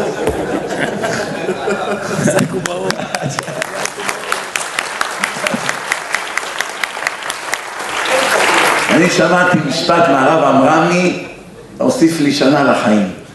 מה הוא אמר? הוא אמר באחד הדרשות שלו, הוא אומר, כל מקום שאני הולך, לפני שאני מגיע, כבר נותנים לי רשימה מה לא להגיד. אומרים, כבוד הרב, פה אל תדבר על הומואים. כבוד הרב, פה אל תדבר על מחללי שבת. פה, כבוד הרב, אל תדבר על צניעות. כבוד הרב, אל תדבר פה על כספים. פה, אל תדבר על מעשר. כל מקום יש כבר איזו רשימה. יש כאן זה, הנשיא של בית הכנסת, הוועד, כאן, כל אחד יש לו איזו רשימה, תזהר לו לפגוע בהוא או בהיא או ב... אומר, כל מה שעד היום אמרו לי לא לדבר, רק על זה אני מדבר. מה, אני עובד בשבילם? אני עובד בשביל השם. בשביל מה אני בא לתת שיעור? אולי נציל עוד כמה יהודים שיתקרבו להשם. זה כל המטרה של השיעור. שיעור תורה שלא הכניסו בו מוסר, מה הוא שווה בינינו? מישהו בכלל יזכור אותו? מישהו יזכור עוד שבוע מהשיעור משהו? רק יזכרו דבר אחד. הרב הזה שדיבר, תפס סכין, תקע לי אותו בלב, ובמשך שעתיים ככה סיבב וסיבב וסיבב, גמר אותי. זה מה שהוא זוכר. הוא לא זוכר עכשיו, אמרת לו הלכות, דינים, קל וחומר, לא זוכר כלום, רק מה הוא זוכר? הוא דיבר עליי שאני לא שומר שבת, וזה אכל לו את הלב, ובסוף הוא נהיה שומר שבת, זהו. וזה מה שאתה חייב להשיג בשיעור, אם לא, מה זה שווה השיעור? לא שווה כלום אם לא כך, רבותיי. תראו, הגמרא אומרת ככה, תשמעו טוב. שלושה דברים מזכירים את עוונותיו של האדם. בשמיים יש דברים שמביאים לפני הקדוש ברוך הוא תזכורת על העוונות שלנו. מה הם? דבר ראשון, קיר נטוי. קיר כזה, ישן כזה שעומד להתמוטט, מזכירים את העוונות של האדם. תכף נראה מה זה שייך בכלל. מזכירים. דבר שני, עיון תפילה. מה זה עיון תפילה? אדם שמתפלל, מתפלל בעיון ככה בכוונה ובתחנונים, ומיד יושב עכשיו, סופר כמה שניות, נו, נו, מה הולך שם, נו, איך זה שעוד לא נעניתי? יושב ומקפיד, כן? עוד לא קיבלתי עכשיו את מה שביקשתי, כן? ודבר שלישי, מוסר דין על חברו, זה מאוד נפוץ, שניים רבים ביניהם, ראובן ושמעון, אתה לא רוצה לשלם לי את מה שאתה חייב לי? אתה יודע מה? הקדוש ברוך הוא רואה הכל, רואה שאתה גונב אותי, אין בעיה אחי, בסדר גמור, השם ישפוט ביני לבינך. שרה אימנו, שרה הנביאה, נכשלה בדבר הזה. היא אמרה לאברהם, השם ישפוט ביני ובינך, היא שילמה את המחיר, אסור להגיד כזה דבר, למה? איך שאדם אומר כזה משפט, מיד השם שופט ביניהם. אבל במי מתחיל? בזה ששלח את התביעה לשמיים. זה שאמר השם ישפוט ביני ממך, מיד השטן שולף את התיק שלו, ריבונו של עולם, הוא ביקש משפט, נכון? בואו נבדוק אותו. ואז שוחטים אותו. הרבה פעמים אבא יש לו שני בנים, מתקוטטים ביניהם. כל רגע אחד בא להגיד לו על השני. אז פעם אחת הבן בא, אומר לו, אבא הוא עשה כך וכך, הוא עשה ככה, אבא הוא עשה ככה, אז הבן שלו אומר לו, אבל אתה מה היית? למה אתה היית שם? אז הוא מסתבך, נותן לו עונש, והוא, איך אומרים, יצא מהעניין. למה הוא כל כך התעצבן? מה אתה היית שם בכלל? אז זה בא למסור דין על ההוא, הוא הסתבך בעצמו. מה שייך קיר נטוי? קיר עומד להתמוטט על הראש של מישהו, קיר, תקרה, לא משנה, כן? מיד הם מזכירים את עוונותיו של האדם, למה? כי השטן מקטרג. מה זה, איזה זכות יש לבן אדם הזה שינצל מהקיר הזה? הקיר הזה כבר היה צריך ליפול, למה אתה מחזיק את הקיר כנגד חוקי הטבע? הקיר הזה היה צריך ליפול לו כבר על הראש, להרוג אותו. אז למה הקדוש ברוך הוא אתה עושה פה נס? אז מה יוצא מפה? או שהקיר בסוף נופל עליו, או שמנקים לו מהזכויות. כל שבוע מורידים לו מהתיק שלו כל המצוות שהוא עשה, מורידים לו איזה חצי אחוז, עוד חצי אחוז. משתמשים לו בזכויות כדי שלא ימות. לכן אסור להכניס את עצמך למקום של סכנה, כי אם עשו לך נס, מנקים לך מהזכויות. יש הרבה אנשים סומכים על הנס. אני, השם יעזור לי, אני הולך לדבר מצווה, כל מיני דברים, יש לו, הוא הולך לשם, בסוף מנקים לו מהנס, לא צחוק, מהזכויות. ועיון תפילה, מה זה עיון תפילה? הוא מתאמץ, מתאמץ ומבקש שייתנו לו כל מיני דברים בשמיים ועכשיו בבית דין צריכים לדון אם, אם, אם מגיע לו או לא. אז מיד פותחים את התיק שלו, זה יש לו הרבה דרישות. בואו נראה אם מגיע לו. ואז כל העוונות שלו צצים. לא עושה ככה ולא שומר ולא זה וגונב בביזנס ולשון הרע וכולי. צריכים לדעת רבותיי עבירות בין אדם למקום יום כיפור יכפר. אם עושים תשובה אמיתית. עבירות בין אדם לחברו מאה מיליארד ימי כיפור לא מכפרים פגעת בבן אדם אחד מאה מיליארד ימי כיפור עם צומות ותחנונים ובחיות והתעלפויות וצדקות ומה לא? לא, לא מוריד עוון אחד בינך לבין אדם אחר זה לא צחוק. תראו, יוצא מכאן דבר שהוא נשמע אבסורדי, אבל זה מציאות, מה נעשה? לכאורה אדם עשה כל כך הרבה עבירות בינו לבין הקדוש ברוך הוא בשנה, כל כך הרבה, לא התפלל, תפילין, מזוזות פסולות, כל מיני דברים. בסוף, יום אחד של תשובה אמיתית, יש מציאות שימחק כמעט הכל. והנה בן אדם פגע רק באדם אחד, זהו, כל השנה, אין לו בעיות עם אנשים, הוא בדרך כלל נחמד, סחבק, כולם אוהבים אותו. פגע בבן אדם אחד, בייש אותו, אמר לו איזה משהו בפרהסיה. והאדם הזה מקפיד עליו בלב, הוא לא עובר במשפט ביום הדין, לא נמחל לו. עד שלא ימצא את אותו אחד ויפייס אותו.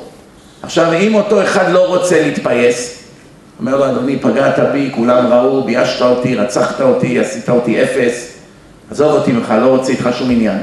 תהיה בריא, לא מאחל לך רע, אבל אתה, איך אומרים, עשית לי נזק עצום. תשמע, בואי נע, אני, אפרסם התנצלות, אני זה, תמחל לי, עזוב אותי, די, הספיק לי פעם אחת, לך.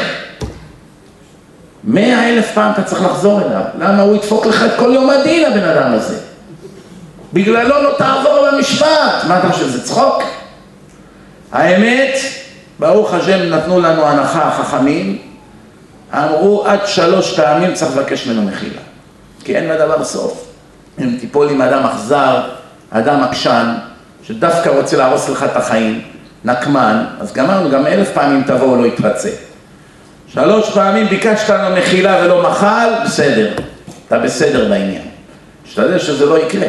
ואם זה תלמיד חכם, או-הו-הו, אפילו אלף פעם באת אליו ולא מחל לך, אתה עדיין צריך להמשיך לבוא ולבוא, לבוא, לבוא, אין לך ברירה. יוצא שאדם, בשר ודם, הדיוט פשוט, כלומניק מה שאומרים בשפת העם. יש לו ביום הדין יותר משקל מהקדוש ברוך הוא בכבודו ובעצמו. שעם השם אתה יכול ודאי להסתדר, אם תעשה תשובה אמיתית, אמיתית, אמיתית. תתחרט על החילולי שבת ועל אכילת טרפות ותקבל על עצמך קבלות ותיתן הרבה צדקה וסליחות ו... אז הסתדרת עם השם, זה ודאי, מה אתה רוצה? נתנו לך דרך של תשובה ואותו בחור או בחורה, לא יודע מי הם, שפגעת בהם והם לא מסכימים למחול או שלא ביקשת מחילה אלה בעצם הכריעו לך את כל הדין, פחד מוות זה. שימו לב מה קורה פה, אנשים לא מרגישים את זה. כמה צריכים להיזהר. היום יש מגפה פה בארץ. עם האינטרנט, אז הרעל צף בכל פינה. ומה עושים אנשים? יש הרבה אנשים משועממים, תורה הם לא לומדים, יש להם הרבה זמן פנוי. כל היום קוראים כתבות על הרב ההוא ועל הרב הזה ועל הרבנית ההיא ועל הדתי הזה ועל החילוני ההוא וכל הפוליטיקות שיש. ואז הם תמיד, משום מה, יש להם איזה הווה אמינא שמינו אותם להיות דיינים בבית דין של מעלה. חיים בדמיונות. אני שופט כל הארץ, השופט כל הארץ לא יעשה משפט? אני הממונה. ואז הוא כותב, הרב ההוא, איך קורא לו שמות, מכנה אותו בכינויי גנאי, ההוא רשע, ההוא ככה, ההוא גנב, ההוא זה, ההוא תשמעו ככה, וההוא יש לו בן כזה, וההוא יש לו בת כזאת. ואלפית השנייה, אלף שנה של איסורי מוות של גיהנום הוא מביא על עצמו. אלף שנה, זה לא ייגמר. תבינו מה מדובר פה, רבותיי, מי שיקרא מה הולך בגיהנום על דברים כאלה. תגובה אחת באינטרנט נגד מישהו שיש לו זכויות, ואתה אבוד לנצח נצחים. לא תוכל למחוק את זה. עד שלא תרד על ארבע עפר לרגליו, תנשק לו את הרגליים, מבקש לך מחילה. כתוב בתורה את השם אלוקיך תירא, דרש רבי עקיבא, לרבות את התלמידי חכמים. מה אתה חושב, תלמיד חכם זה סתם פרופסור באוניברסיטה שאתה יכול לכתוב עליו תגובות? גם על פרופסור אסור. אבל על התלמיד חכם אתה כותב תגובות באינטרנט? עושה עליו פשקווילים, נהיה אופנה פה. כל אחד שלא מוצא חן בעיניהם, ישר תולים עליו שלטים בכל העיר. טמא, משוקץ, שייגץ, אופנה. לא יאומן, תראו מה קרה פה. סדום ועמורה מה שקורה פה. ומגיע יום הדין, יש למי שבכלל לאו אמינא לבקש מחילה? יש למי שבכלל בא ואומר, שמע, אני מחילה, אני טעיתי, בטיפשותי דיברתי נגדך. זה בודדים, בודדים, שיש להם את האומץ לעשות את זה. מרוב הגאווה, כדי לא לבוא ולהודות, הוא עוד מוסיף חטא על פשע. באים ואומרים לו, איך עשית כזה דבר, נבלה כזאת בישראל? מי אתה בכלל? פעם אחד בא אליי, אומר לי, תגיד, כבוד הרב, מי יותר גדול? חכם עובדיה יוסף או הרב בן ציון אבא שלו? שואל אותי כזו שאלה. אמרתי לו, אני אגיד לך, בשביל לענות לך כזו שאלה, קודם כל אתה צריך להיות מטומטם. זה דבר ראשון. אני משתדל לא להיות מטומטם, אבל נגיד, נגיד שהייתי מטומטם. כדי לענות על שאלה כזאת, אני צריך לכל הפחות להיות קצת מעל שניהם, לא? קצת מעל חכם עובדיה וקצת מעל חכם בן ציון, ואז אני אוכל מלמעלה להסתכל מי יותר קרוב אליי. אני עוד לא עליתי מדרגה אחת בהר שלהם, אז איך אני מפה יענה לך מי יותר גבוה? לא אי אפשר לדעת, צריך מלמעלה לראות. מה עכשיו, אנשים, במה מתעסקים? צריכים מאוד, רבותיי, צריכים מאוד מאוד זהירות. יש גם כלל, יש אנשים שהם חוטאים. ויש אנשים שהם חוטאים ומחטיאים. חוטא ומחטיא. זה ליגה אחרת. זה לא אותו דבר, רבותיי. זה כמו אחד שהוא זמר במועדון של 50 איש, ואחד שכל שיר שלו הולך ל-80 מיליון איש. זה לא אותו ליגה. מבחינת הכנסות ומבחינת כמה משלמים לו, כן? כולם מבינים את זה. יש למשל בחורות לא מקבילות בכשרות. כל פעם שאוכלת משהו לא כשר, עבירה אחת בשמיים. אכלה, אני יודע מה, לא, לא הקפידה, אכלה משהו לא בסדר, נרשמה לה עבירה אחת. לא התפללה היום, עוד, עוד עבירה נרשמה לה. כל מיני דברים שהיא צריכה לעשות, לא עשתה, נרשמה עבירה פה, עבירה שם, עבירה, עבירה, עבירה, עבירה, בסוף, בסוף, בסוף, כל החיים שלה נרשם לה אולי חמישים אלף עבירות. והנה אותה אישה יוצאת לרחוב עשר דקות חולון, בת ים, ראשון, תל אביב, לא משנה איפה, ניו יורק עשר דקות כמו שהבחורות פה בארץ מתלבשות ובכלל בעולם הרי מאיפה הם למדו להתלבש ככה? מכל התרבות המשוקצת שבאה מחוץ לארץ עשר דקות היא הולכת ברחוב, היא נכנס צמוד, עם טייץ, עם אני יודע מה, כל מיני מיני וכל מיני דברים חשופים ושקופים וצמודים וכולי וכולי וכולי. בעשר דקות שהסתכלו עליה אלפי אנשים ברחוב וכל אחד היה לו איזה הרהור או חשב כל מיני דברים ואחר כך יש לזה גם השלכות בבית, זו תגובת שרשרת כמובן. כבר נכנס למיליון עבירות בעשר דקות. מה שבחמישים שנה לא נכנס לה בעבירות הרגילות שהיא עושה, עשר דקות של הליכה ברחוב בחוסר, ואם היא בטלוויזיה, הו-הו-הו, עכשיו ראו אותה כולם במכה, מיליון איש, שני מיליון, חמש מיליון, עשרים מיליון, או ביוטיוב, הסתבכה בגדול. העיקר שהיא נהייתה שחקנית, שעושים לה כבוד ברחוב. תני לי חתימה.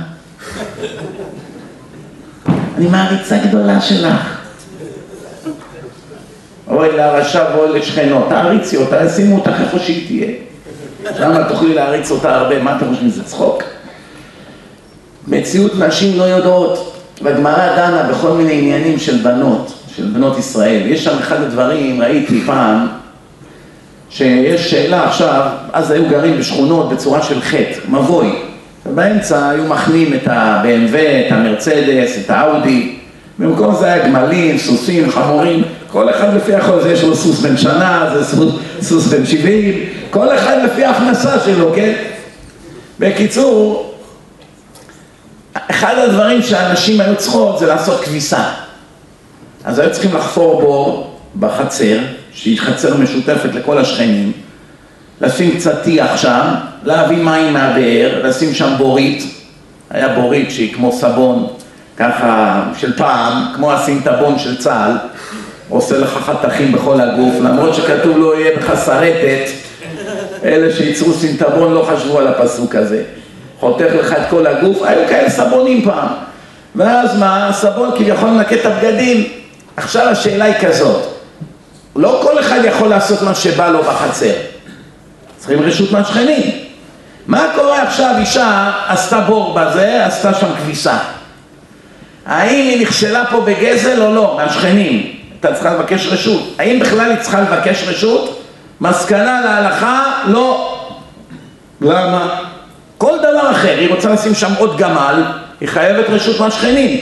היא רוצה לתת שם לתרנגולים ללכת, היא צריכה להגיד לשכנים. היא צריכה לשים שם איזה מחסן, נגיד לשבועיים, צריכים רשות מהשכנים. עד היום זה ככה. רוצה לעשות מכבסה? לא מבקשת רשות מהשכנים. למה? היעלה על הדעת שבת ישראל תלך לעשות כביסה בנהר, איפה שעוברים שם גברים על סוסים, חמורים. מה, היא תתכופף ככה ותעשה כביסה ואנשים יעברו ברחוב ויראו אותה? מתכופפת? בנהר? אבל ריבונו של עולם, איזה בגדים היא לובשת? כמו אוהל. מה רואים? רואים מין משולש כזה, כמו אוהל, מה רואים? זה לא כמו היום הכל צמוד לגרות את היצר הרע. זה נשים מאוד צנועות היו לפני אלפיים שנה. אני שמתי תמונה בדף שלנו אה, בשנת 1900, תמונה מחוף הים של הגויים. כל הנשים שם לבושות כמו סופר סופר סופר רבניות. כאלה שמלות כמו של החתונות של פעם, ברוחב של השולחן. עד לכאן, מכוסות, מכף רגל לראש, כיסוי ראש, כובעים ומטריות. חוף הים. יותר צנוע מהרחובות הכי קדושים בעולם היום. של גויים, לפני מאה שנה. אז תארו לכם לפני אלפיים שנה איך בחורות היום מתלבשות. לא צריך, תסתכלו על הסבתות שלכם, תגידו לי אם אני טועה או לא. ואף על פי כן, לבושה בצניעות והכל לפי כל הכללים והכל, לא ניתן לה ללכת למקום פומבי שעוברים שם גויים על סוסים, שיראו איזה יהודייה עושה כביסה בנהר. עדיף שישאר פה בשכונה, מאשר היא תלך למקום של פרהסיה. קל וחומר, איך שמתלבשות היום ואיך שהולכות ברחוב. בקיצור, מיליארדים של עבירות כל חודש, וכמעט ואין פוצה פה. נהיה מודה, נהיה מודה. קעקועים, כמעט כל בן אדם שני פה במדינה עשה קעקועים. כשאני הייתי ילד, אף אחד לא היה לו קעקועים, רק כמה עבריינים. זהו. רק כמה עבריינים היה להם קעקועים. מי שהיה לו קעקוע לפני 40 שנה היה עבריין. לא היה מציאות של אופנה, כל אחד מקשקש כל מיני קשקושים, מתוך הריקנות שלו. מרוב שהוא ריקני מבפנים, הוא כל הזמן צריך להבליט את החיצוניות. אדם שהוא מלא בתורה ודרך ארץ ויראת שמיים וקדושה, הוא צריך להבליט את עצמו. והנה עכשיו הרבה מהאנשים האלה חוזרים בתשובה, מתחרטים על הקעקועים. מה יעשו? יש פה בעיה. אמנם קעקוע, העבירה היא רק בזמן שעושים אותו. אחרי שהוא כבר על הגוף, נגמרה העבירה, זהו. זה מה שנשאר, מה נעשה? אלא מה? יש כאן ממד של חילול השם. חילול השם. עכשיו נהיה לך כיפה, נגיד ציצית, חלק גידלו זקנים, פאות, נכנסים במקווה, רואים אותם ילדים חסידים, טהורים, תמימים, שבחיים שלהם לא טעמו מן החטא. הוא בא למקווה, הילד הזה, הוא רק נהיה בן 13 אתמול, בא לטבול, הוא רואה אותו, כל הגב שלו קעקועים, והילד הזה אומר, אה, למדנו בתלמוד תורה שאסור לעשות, איך יכול להיות שיהודי עשה נגד השם קעקוע על הגוף? לא יהיה בך כתובת קעקע. מי שעשה במקומות שאפשר להחביא עם הבגדים, אשריו. לפחות היה לו רק עבירה אז, אבל אין לו חילול השם. אבל מי שעשה בפנים, כל האלה שעושים בפנים, כל הידיים, כל מקום שהוא הולך, יש אצלנו אחד בישיבה, אנחנו הולכים בימי שישי שם לשחק כדורגל קצת, כי כל השבוע אין לנו זמן לעשות ספורט, הולכים כמה שעות לפני שבת, שעה רצים, מורידים איזה 100 גרם, משמינים בשבת 5 קילו, וככה הולכים ברוורס כבר 20 שנה. אבל מה, הרמב"ם אומר פעם בשבוע לעשות ספורט, אז אנחנו הולכים, יש לנו איזה מגרש, מקום שקט, מבודד, רק, רק הבחורים של הישיבה, טוב. ואני רואה שם איזה אחד, חום אימים, כמו פה, לחות, אני יודע מה, 32 מעלות, הוא בא עם טרנינג, טרנינג ארוך, רפה כזה, כותנה. אני אומר לו, מה זה אתה? אתה קיבלת על עצמך איסורים, עוד מעט תשים שק. אומר לי, לא, לא, יש לי כזה קעקוע גדול על השוק. חילול השם, בושה. הבנתם? עכשיו כל החיים שלו צריך ללכת עם טרנינג, רוצה לבוא למקום, רוצה לבוא פה לים של הדתיים, לא יכול, מתבייש. שמעתי אבל עכשיו שהמציאו איזה משחה, לא רק לייזר, משחה, שמים את זה, לא, השם מרחם על הבעלי תשובה, רואה יש פה אלפים. אני פעם הלכתי למודיעין לדבר, באמצע הלילה זה היה, היה סליחות וזה. אז הרב שם לחש לי, עוד הרב יש פה מגפה, אחד פה פתח מקום של קעקועים, כולם פה אחד אחרי השני, תדבר על זה. דיברתי על זה, מה זה חזק, מסכן ההוא, מצטער על היום שהוא נולד. אבל לפחות זה יצא מזה משהו. באו אליי אחרי זה הרבה אנשים, הצלת אותי. עמדתי לעשות קעקוע, הצלת אותי. עוד פעם, הקעקוע זה כמו שאכלת חזיר. זה איסור דאורייתא, זה איסור דאורייתא, חד פעמי, זהו. שאכלת חזיר, אין אחר כך חילול השם שלושים שנה. זהו, אף אחד לא יודע מזה, אכלת, נגמר. עכשיו כשאתה מסתובב עם הכתר הזה בכל מקום בתור יהודי, חילול השם כל העולם. למה אתה לא חושב על זה לפני שאתה עושה? הרבה מהם בחיים שלהם לא קראו תורה, לא ידעו, לא ידעו מה הולך פה. יש עוד דברים, רבותיי, רבותיי, תשמעו טוב. בן אדם, כתוב ארבע כתות אינם רואות פני שכינה. אחד מהם זה כת חנפנים. כת חנפנים. מה זה כת חנפנים? להתחנף לאשתך מצווה. יש דברים שמצווה להתחנף. להתחנף אל הרב מצווה. שיקבל אותך, שילמד אותך. אבל עכשיו יש כאלה שזה נהיה אורח חיים אצלם החנופה. מתחנפים לכל הרשעים. הם דתיים, מתחנפים למחללי שבתות, להומואים שגרו פה בשצף קצף בכל פינה. מה אתה מתחנף לרשע הזה בכלל? כל שנייה בחיים שלו הוא מורד בהשם, מה אתה מתחנף אליו?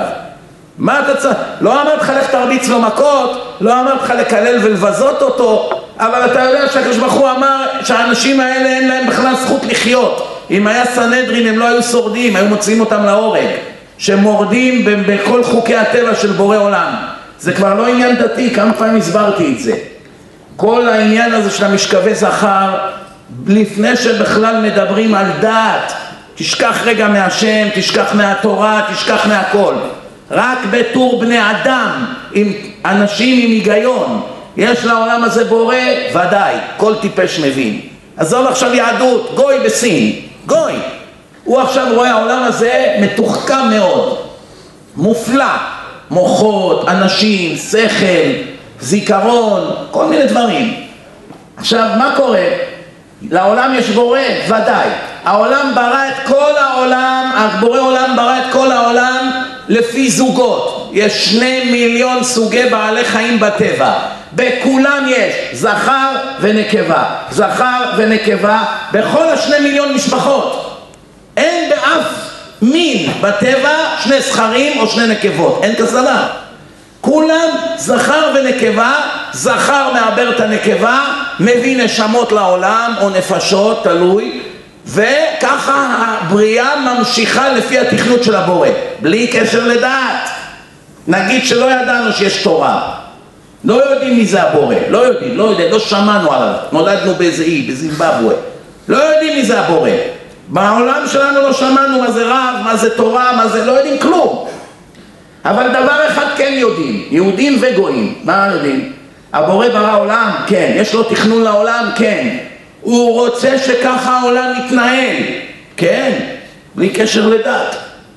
אלה שעושים הפוך מהסדרים שהוא קבע בעולם ונגד חוקי הטבע, מורדים בבורא. בלי, עוד פעם, לא מדבר על דת בכלל. עכשיו תבוא ותפתח את התורה ותראה מה כתוב שם. מה אתה סימפטי אליו? מה אתה מתחנחן אליו בכלל? צריך להיגאל לשבת לידו בכלל. מה, האנשים האלה מורדים בקדוש ברוך הוא? מה אתה חושב, זה צחוק? מה, אני אשאל אותך שאלה, אם עכשיו אבא שלך היה הולך ברחוב והיה בא אחד מהשכונה וכל פעם יורק לו בפרצוף, זורק עליו אבנים, היית מוכן לשבת לידו? אני אדם סימפטי, תשמע, כבוד הרב, אני לא אוהב לריב עם אף אחד, מה? היית יכול לשבת לידו? לא היית יכול לשבת לידו, מה, הוא יורק על אבא שלי כל יום, איך אני אשב לידו אחד כזה? מילא להרוג אותו אני לא יכול, אבל לבוא ולנשק אותו ולחבק אותו ולהתחנחן אליו? ומה המחללי שבת? הוא דוד שלי, כבוד הרב, דוד שלך, דוד שלך, שלום שלום, נגמר הסיפור, מה אתה מתחבר לרשעים? התחברות לרשעים מורידה אותך לשאול תחתית יחד איתם ביום הדין, מה אתה חושב, זה צחוק? זה הבעיה, רבותיי, אנחנו חיים בדמיונות. יש לעולם שופט. שופט קשוח ביותר. מי שאומר לך אחרת הוא מדומיין. תסתכלו על העונשים בתורה, תבינו שאין פה צחוק. אין פה צחוק. תקרא, תקרא מה זה מחלל שבת, תקרא מה זה כל העבירות האחרות שיש בתורה ותראו מה הולך שם. לכן אני אומר לכם רבותיי, עכשיו זה הזמן, עכשיו. אל תתפעל מהסביבה, ואל תתפעל מהיחסי ציבור, ואל תתפעל מהמשכורות שנותנים לך ומכל הכבוד שנותנים לך על זה שתהיה רשע כמותם, אל תתפעל. תתפעל רק מהשם ומה השם אמר לעשות. אני יש לי בן דודה חכם גדול בירושלים, ענק, ענק, ענק בתורה, ענק. ובצדיקות ובהתמדה, אין לו כלום בעולם חוץ מהשם בתורה, אין לו. זה נדיר לראות כאלה אנשים. פעם אחת הציעו לו, כשש"ס קיבלו 17 מנדטים, לא ידעו מה לעשות, לא תיראו שיבואו להם כל כך הרבה. אז הוא היה מלמד אצל הרב אלבז בירושלים, הוא היה מאוד כריזמטי, אדם חריף, גאון מאוד, כוח, כוח של דיבור יש לו. אז באו אליו, לרב אלבז, אמרו, תשמע, אנחנו בנינו על מקסימום עשרה מנדטים, קיבלנו 17. עכשיו צריכים לאייש עוד 17 כיסאות בכנסת. אין, לא, לא, אין לנו אנשים, צריכים אנשים מבריקים. מה יש לי בשבילכם אחד? זה, אם הוא ידבר פעם אחת שם, המדינה תזדעזע, מרוב שהוא ענק. באו אליו, שלום כבוד הרב, רוצים לתת לך תפקיד סגן שר. יהיה לך אוטו וזה. מה הוא אמר? מה הוא אמר? לא קיבלתי עלבון כזה בחיים שלי. אמרו לו משכורות, עניינים, משכורות, עניינים. לא קיבלתי עלבון כזה בחיים שלי. למה? הוא שקוע בתורה, דבוק בהשם. הוא צריך, הוא צריך את, ה, את הכבוד הזה ואת הכסף, ושייתנו לו מכונית, ושיסיעו אותו, הוא צריך את הדברים האלה. מי ששקוע באמת, הוא לא צריך את השטויות האלה. מי שהוא בקושי נוגע באמת, אז הוא צריך תחליפים. יהי רצון בעזרת השם, אם יש כאן שאלות על מה שדיברנו, על מה שלא דיברנו, אולי ניתן כמה דקות לשאלות, כן. העניין של ההומואים שציינת עליו, אם יש מישהו אני צריך לתת לו שירות ואני יודע בוודאות שהוא חוטא בדבר. תלוי איזה שירות. מכירות. מה מוכרים לו? מוצרים? מותר למכור להם מוצרים. מותר למכור לרשעים מוצרים. יש עליי חובה של להוכיח אותו, כי הוא הוא עושה את זה גם ברשת. לא. אתה יכול לתת לו דיסק, תגיד לו, יש פה איזה דיסק מעניין, תשמע. אין לדבר סוף, לצערנו הרב יש מיליונים כאלה בעולם. מה, תתחיל עכשיו עם כל אחד לפתח שעה שיחה, אין לדבר סוף. אבל לתת דיסק כדאי, יש פה דיסק מעניין, תשמע. לפעמים זה עוזר, כן. לא לא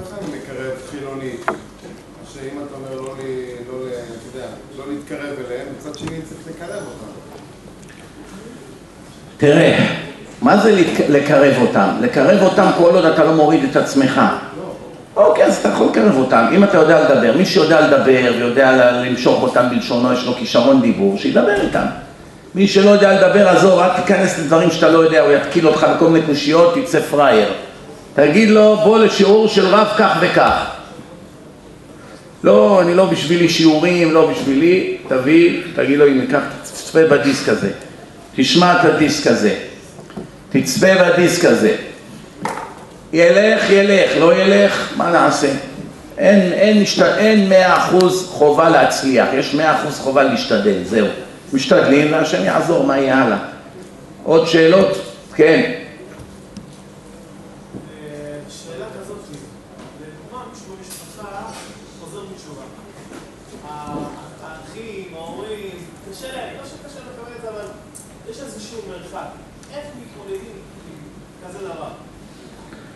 תראה, אני אגיד לך, אחת הבעיות של הבעלי תשובה, מרוב ההתלהבות, הם נוחתים קשה מדי על ההורים שלהם. האוכל שלכם ככה, והצלחות ככה, ואתם ככה, ואתם חללי שבת, ומה אתה מדליק טלוויזיה, אף על פי שהם צודקים בהכל. אבל אה, אתה יודע, יש דברים שאתה יכול להיות צודק ולהגיד, אבל אף אחד לא שומע אותם. הם לא כלי קיבול גם, זה הבעיה, הם לא כלי קיבול. לכן, קודם כל צריך מאוד מאוד בעדינות. צריך לאכול את הלב בשקט, שהוא רואה מה ההורים שלו עושים ומה האחים שלו עושים. שורף את הלב, כי עכשיו הוא מבין שזה עבירות, עד עכשיו הוא לא הבין שזה עבירות. וצריך יותר לתת להם לראות דברים, דיסקים, יש סרט, תורה ומדע, בוא, תראה אבא, תראה, זה סרט מעניין מאוד. אבא, בוא תראה סרט חיים אחרי המוות, מאוד מעניין, זה מוכיח. מתוך הדברים האלה הם מתחילים להימשך. זה השיטה איתם. ואם לא, איך אומרים, אם רק דייך, דייך שנותנים לך להיות ירא שמיים, לשמור מצוות, גם זה נס בדור הזה. כי יש אנשים שהם לא נותנים להם. נלחמים איתם מלחמת חורמה שירדו חזרה. לא מוכנים. היה פה פעם איזה פרופסור מילר, מנתח מוח. לפני איזה 15 שנה פרסמו רעיון בעיתון איתו. והבן שלו חזר בתשובה. והכתב אמר לו, אתה נשמע כל כך ממורמר שהבן שלך חזר בתשובה, שמדבריך משמע שאם הבן שלך היה מדרדר לסמים קשים, פחות היית לוקח את זה קשה. מה הוא ענה? בוודאי. עדיף לי שהיה נרקומן מאשר יחזור בתשובה. זאת אומרת, מנתח מוח. תשים את המוח שלך בידיים של האדם הטמא הזה. זה המציאות, אתם מבינים? יש כאלה הורים גם כן, חסרי שכל, מה נעשה? או בורים ועמי ארצות, בחיים לא למדו תורה. לך תתחיל לריב איתם על כל דבר, אין לדבר סוף, בסוף יזרקו אותך מהבית, כל, כל הבית יתפרק.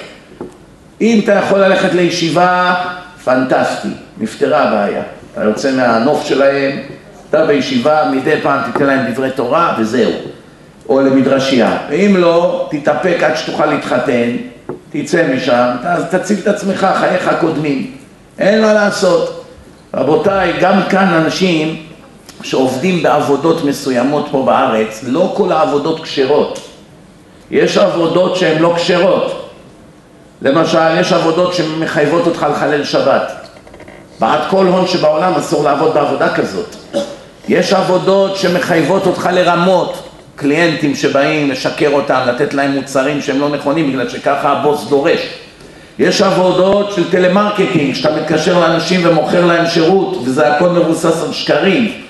יש חנויות שאתה עובד שם, לא אומרים לך לשקר, אבל אתה כבר יודע שהבוסים שם הם רמאים גדולים, והם אף פעם לא מקיימים את מה שמבטיחים, ושיש בעיות עם המוצר, הם אף פעם לא מחליפים, אסור לעבוד של אנשים כאלה.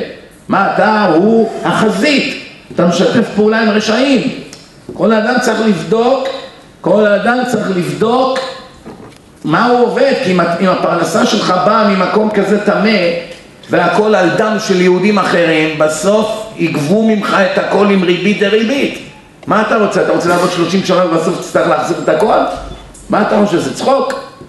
לכן עדיף לפעמים להרוויח פחות, מאשר, לא לפעמים, ודאי, תמיד, להרוויח פחות מאשר לעבוד בעבודה שהיא נגד ההלכה. עוד דבר לפני שאני אשכח, ברוך השם אנחנו בתהליך שפותחים כאן מרכז ברמת בית שמש לתמיכה בבעלי תשובה. ברוך השם יש לנו המון בעלי תשובה, המון, כמויות אדירות, אבל אין לנו את היכולת לטפל בהם. אחרי שהם חוזרים בתשובה הם צריכים טיפול לפחות לכמה חודשים. חלק אנחנו מצליחים להכניס בישיבות, חלק אין לנו גישה אליהם יותר. הם נשארים עכשיו לבד, הם גרים באיזה מקום, הם לא יודעים איך שומרים שבת, הם לא יודעים מה זה ציצית, לא יודעים איך קונים ציצית, כלום לא יודעים. הם צריכים מישהו שיתמוך בהם. אז אנחנו פתחנו מרכז, וכמו שאתם רואים פה בשלט, זה המספר, כל אחד מכם בבקשה ישלח הודעת אס.אם.אס או וואטסאפ למספר הזה, עם השם שלכם. תיכנסו למאגר. כל פעם שתצטרכו איזו תמיכה, משהו בשבילכם, בשביל מישהו שאתם מכירים, איזה מישהו שמתקרב, יהיה לכם כתובת לשלוח אותו, שם יהיו אברכים ובחורות שיודעות לדבר עם בחורות, שידעו לענות, על כל, להשיב מענה על כל דבר ודבר, שומעים? ידעו להגיד לך על הכל, ידעו להגיד לך, הנה אתה גר ברחוב זה וזה, לך לבית כנסת כך וכך. אנחנו נפנה אל הרב, יקבלו אותך שם, יכניסו אותך לשיעורים, מה שיש. אחד רוצה ללכת לישיבה, איפה אתה, באיזה מקום אתה גר, איזה סוג של בחור, צריכים להתאים את הדברים האלה, כן? כשרויות, יש פה בלאגן גדול פה, אף אחד כבר לא יודע פה מה כשר, מה לא כשר. כל אחד אומר אחרת, זה מתווכח עם ההוא, זה אומר זה לא טוב, זה אומר... מישהו שיהיה לך, שיוכל לענות לך על שאלות, איך הם ידעו המסכנים האלה? באים לחנות הזאת, אומרים לו, מה קנית משם? באים לשם, מה קנית משם? שיגעו אותם. אומרים, בוא'נה, איך אני דתי? מה זה, זה בלבול רציני, אני לא יודע מה לעשות, כן? האנשים האלה צריכים תמיכה, בקיצור. לכן זה חשוב מאוד. לא מבקשים מכם תרומות, לא מבקשים מכם כסף. מה כן רוצים? שתירשמו, שתהיו כבר עם מקום שיתמוך בכם. כל מי שמתחזק. וגם תיתנו את המספר הזה על השלט לכל מי שאתם מכירים, אם זה בעבודה, אם זה בשכונה, אם זה במשפחה. זה חשוב מאוד. התמיכה לפעמים מועילה יותר מעצם ההחזרה בתשובה עצמה. כי אם אתה מחזיר זה כמו למלא דלי ואחרי חודש הוא יורד והוא חוזר לסורו, מה? הוא לא יודע עכשיו מה לעשות, הוא מתייאש. לכן אם יש לו איזה רב או רבנית, יש להם שהם מתקשרים איתם ונותנים להם קצת על הפרשה ועל תפילין ומסבירים להם, הוא שואל שאלות ועל מניין ועל החגים ועל אירוחים בשבתות, דברים שכולנו צריכים, בקיצור. אז מכאן באמת יצא הרבה מתוק. עוד שאלה לפני שמסיימים? כן.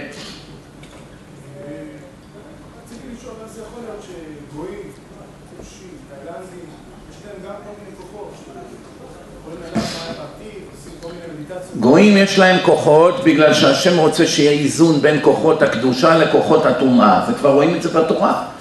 זה בתורה יש כמה ראיות לזה. ראיה אחת, הקדוש ברוך הוא שולח את משה רבנו לפרעה משה זורק את המטה, המטה נהפך לנחש, כל הילדים החרטומים של פרעה הטמאים, עובדי עבודה זרה, כולם זרקו את המקלות שלהם, גם הם נהפכו לנחשים. מה רואים מכאן? למה התורה מביאה את הסיפור הזה? מה, להוריד את גדול, גדלות התורה? מה אתה עכשיו מדבר על האויבים שלנו שגם להם יש כוחות? כדי שנלמד שכוחות יש גם בצד של הקדושה, גם בצד של הטומאה. היום למשל קראנו בפרשת ראה כי יקום בקרבך נביא או חולם חלום, יכול לקום איזה יהודי פתאום, כריזמטי, מדבר, מושך אחריו את ההמונים, ובסוף להפיל את כולם לבאר תחתית, לשאול תחתית. התורה מזהירה, אתה רואה שיש מציאות כזאת, מציאות שיכול עיר שלמה לשכנע להיות עובדי אלילים, להיכנס בכת שלו. לכן אנחנו רואים שיש אנשים שיש להם כוחות, אבל זה לא בא מצד הקדושה, זה בא מצד הטומאה. יש אנשים שעושים כל מיני כישופים, קבלה מעשית, יודעים דברים, משביעים מלאכים, כל מיני דברים שאסור לעשות, או שלא לא מומלץ לעשות. גם ראינו דוגמה מבלעם, ראית בלעם, משה, חז"ל אומרים, חז"ל לא משקרים, אומרים רק אמת, שבלעם כל מה שמשה ידע גם הוא ידע, יודע דעת עליון. השם גילה לו את זה במתנה, כי הוא לא היה איזה למדן, לא למד בפונוביץ' בלעם, כן? אשתו זה החמור שלו, לא צריך להגיד לך מי, מה רמת הטומאה שלו הייתה, כן? למה השם עשה אותו לא פחות ממשה מבחינת ידע? שלגויים לא יהיה פתחון פה. מה, לכם יש כזה נביא? מה לנו יש? הבנת?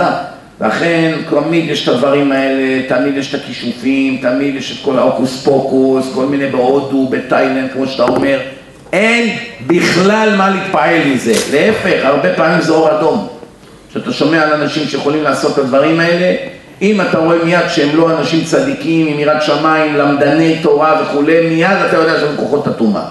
יש לו איזה קוקוס, הערות, עגילים, איך זה נהיה גורו פתאום, אומר לאנשים דברים וכולי, רק מכוחות הטומאה. וגם האנשים האלה, אם נראה לפעמים שהם עוזרים, העזרה הזאת עוד תעלה בסוף ביוקר. להתרחק מהם, תמים תהיה עם השם אלוקיך, כן?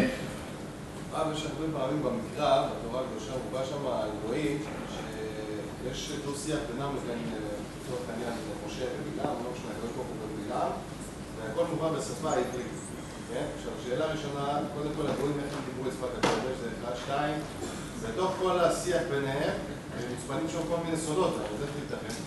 קודם כל, לא כל מקום שמדובר שהיה שיח בין יהודים לגויים, זה באמת היה בלשון הקודש. דיברו גם בשפות של המקום, למשל ארמית. אתה רואה עם לבן, לבן קרא לגלד שמה, יעקב קרא לו גלד, והוא קרא לו איגר סעדותא. אתה רואה שלבן הוא היה מדבר ארמית. בכלל, אצל כל העמים האלה שהיו פה בארץ, הם דיברו שפות אחרות. הרבה פעמים התורה מביאה את הדו-שיח כבר בפירוש ללשון הקודש, אבל במציאות דיברו שפה אחרת. לא דיברו בדיוק את אותה שפה כמו שהשם, בלעם ידע להגיד פסוקים כמו של השם, או שאר המלכים, או בלק, כל אלה, מה הם דיברו בלשון כזו של רבנים? לא. אבל בתורה צריכים לכתוב את זה בלשון הקודש. יש רק שתי מילים בארמית בתורה. היגר סעדותא, זהו. וזה בגלל שזה שם של מקום. אם זה היה שפה, מה, אתה חושב שיעקב דיבר עם לבן, מה הוא דיבר איתו? לבן ענה לו בלשון הקודש? הבנת? לכן זה מופיע בתורה בדיוק, גם למשל כתוב שבדו-שיח עם משה ופרעה, התורה שינתה כמה מילים. זאת אומרת, אה, משה אמר לפרעה, אנחנו לא יכולים לעבוד את השם פה במצרים וזה, המקום הזה מלא בטומאה וגילולים וכולי, זה כתוב בתורה, אבל משה באמת מפאת כבודו לא אמר לו את זה בצורה כזו בוטה. רק כשהשם כתב את זה בתורה, הוא כתב את זה בשיטתו, איך שהשם רצה שזה יופיע בתורה. הבנת? בסופו של דבר, איך מה שכתוב בתורה זה מה שהשם רצה שיהיה כתוב בתורה, וזהו, זה מה שמעניין אותנו. שאר, מה, איך זה היה, איזה שפות, וגם תדע שכל השיחות שמופיעות בתורה הן לא מלאות. ודאי, השם לא כתב את כל השיחה, זו שיחה של שעה, הוא יכתוב לך אותה בתורה, כותבים שלוש, ארבע שורות, זהו. כי זה העיקר. יש מדרשים שמוסיפים נופך, למשל, כמו שאמרתי קודם, קח נא את בנך את יחידך, אז הוא אמר לו יש לי שניים, כל זה, זה לא כתוב בתורה, זה רק כתוב ראשי פרקים, כמו שאתה רואה, מדלגים מעניין לעניין. והשאר, איך אומרים, זה סודות מאחורי הקלעים. יש לנו עכשיו, ברוך השם, אה, יצאנו עם אה, דיסק און קי, flash drive, מחזיק מפתחות כזה, עם כל ההרצאות שעשיתי ב-22 שנה האחרונות. כמו שאתם רואים, חלק מזה אנשים תורמים ואנחנו מחלקים חינם, חלק מזה מוכרים במחיר עלות, עשרות 70 ומשהו שקלים, יש כאן 32 גיגה בייט של הרצאות וסרטים. אל, אלפי שעות, בלי סוף, אתה יכול, איך אומרים, אתה מתחיל מרמה א' עד ברוך השם לכל מיני סוגיות רציניות, לכל מיני עניינים של פרשת השבוע ומדרשים וגמרות, כל סדרת התלמוד, כל המסילת ישרים, כל הפרקי אבות, כל התרי"ג מצוות. בקיצור, לפחות לשנתיים שלוש ראשונות שבן אדם מתחיל, יש לו פה מספיק חומר כדי ללמוד בלי הפסקת תורה. שנתיים שלוש מלאות יש לך. כן, כמובן שתמיד טוב ללכת לישיבה ולשבת ללמוד בחברותות, זה הרבה יותר טוב, פנים בפנים, יש לך כבר רב שם במקום, זה תמיד עדיף. אבל אתם יודעים שזה לא המציאות, רוב האנשים לא באים. לפחות שיהיו מחוברים באינפוזיה. זה מתחבר לאוטו, זה מתחבר לפלאפון, זה מתחבר למחשב, זה מתחבר לטלוויזיות, לפלזמות, איפה שאתה הולך זה אחריך. חבר ותתחיל לראות. יש לך תיקיות, זה מאוד מאוד מעניין.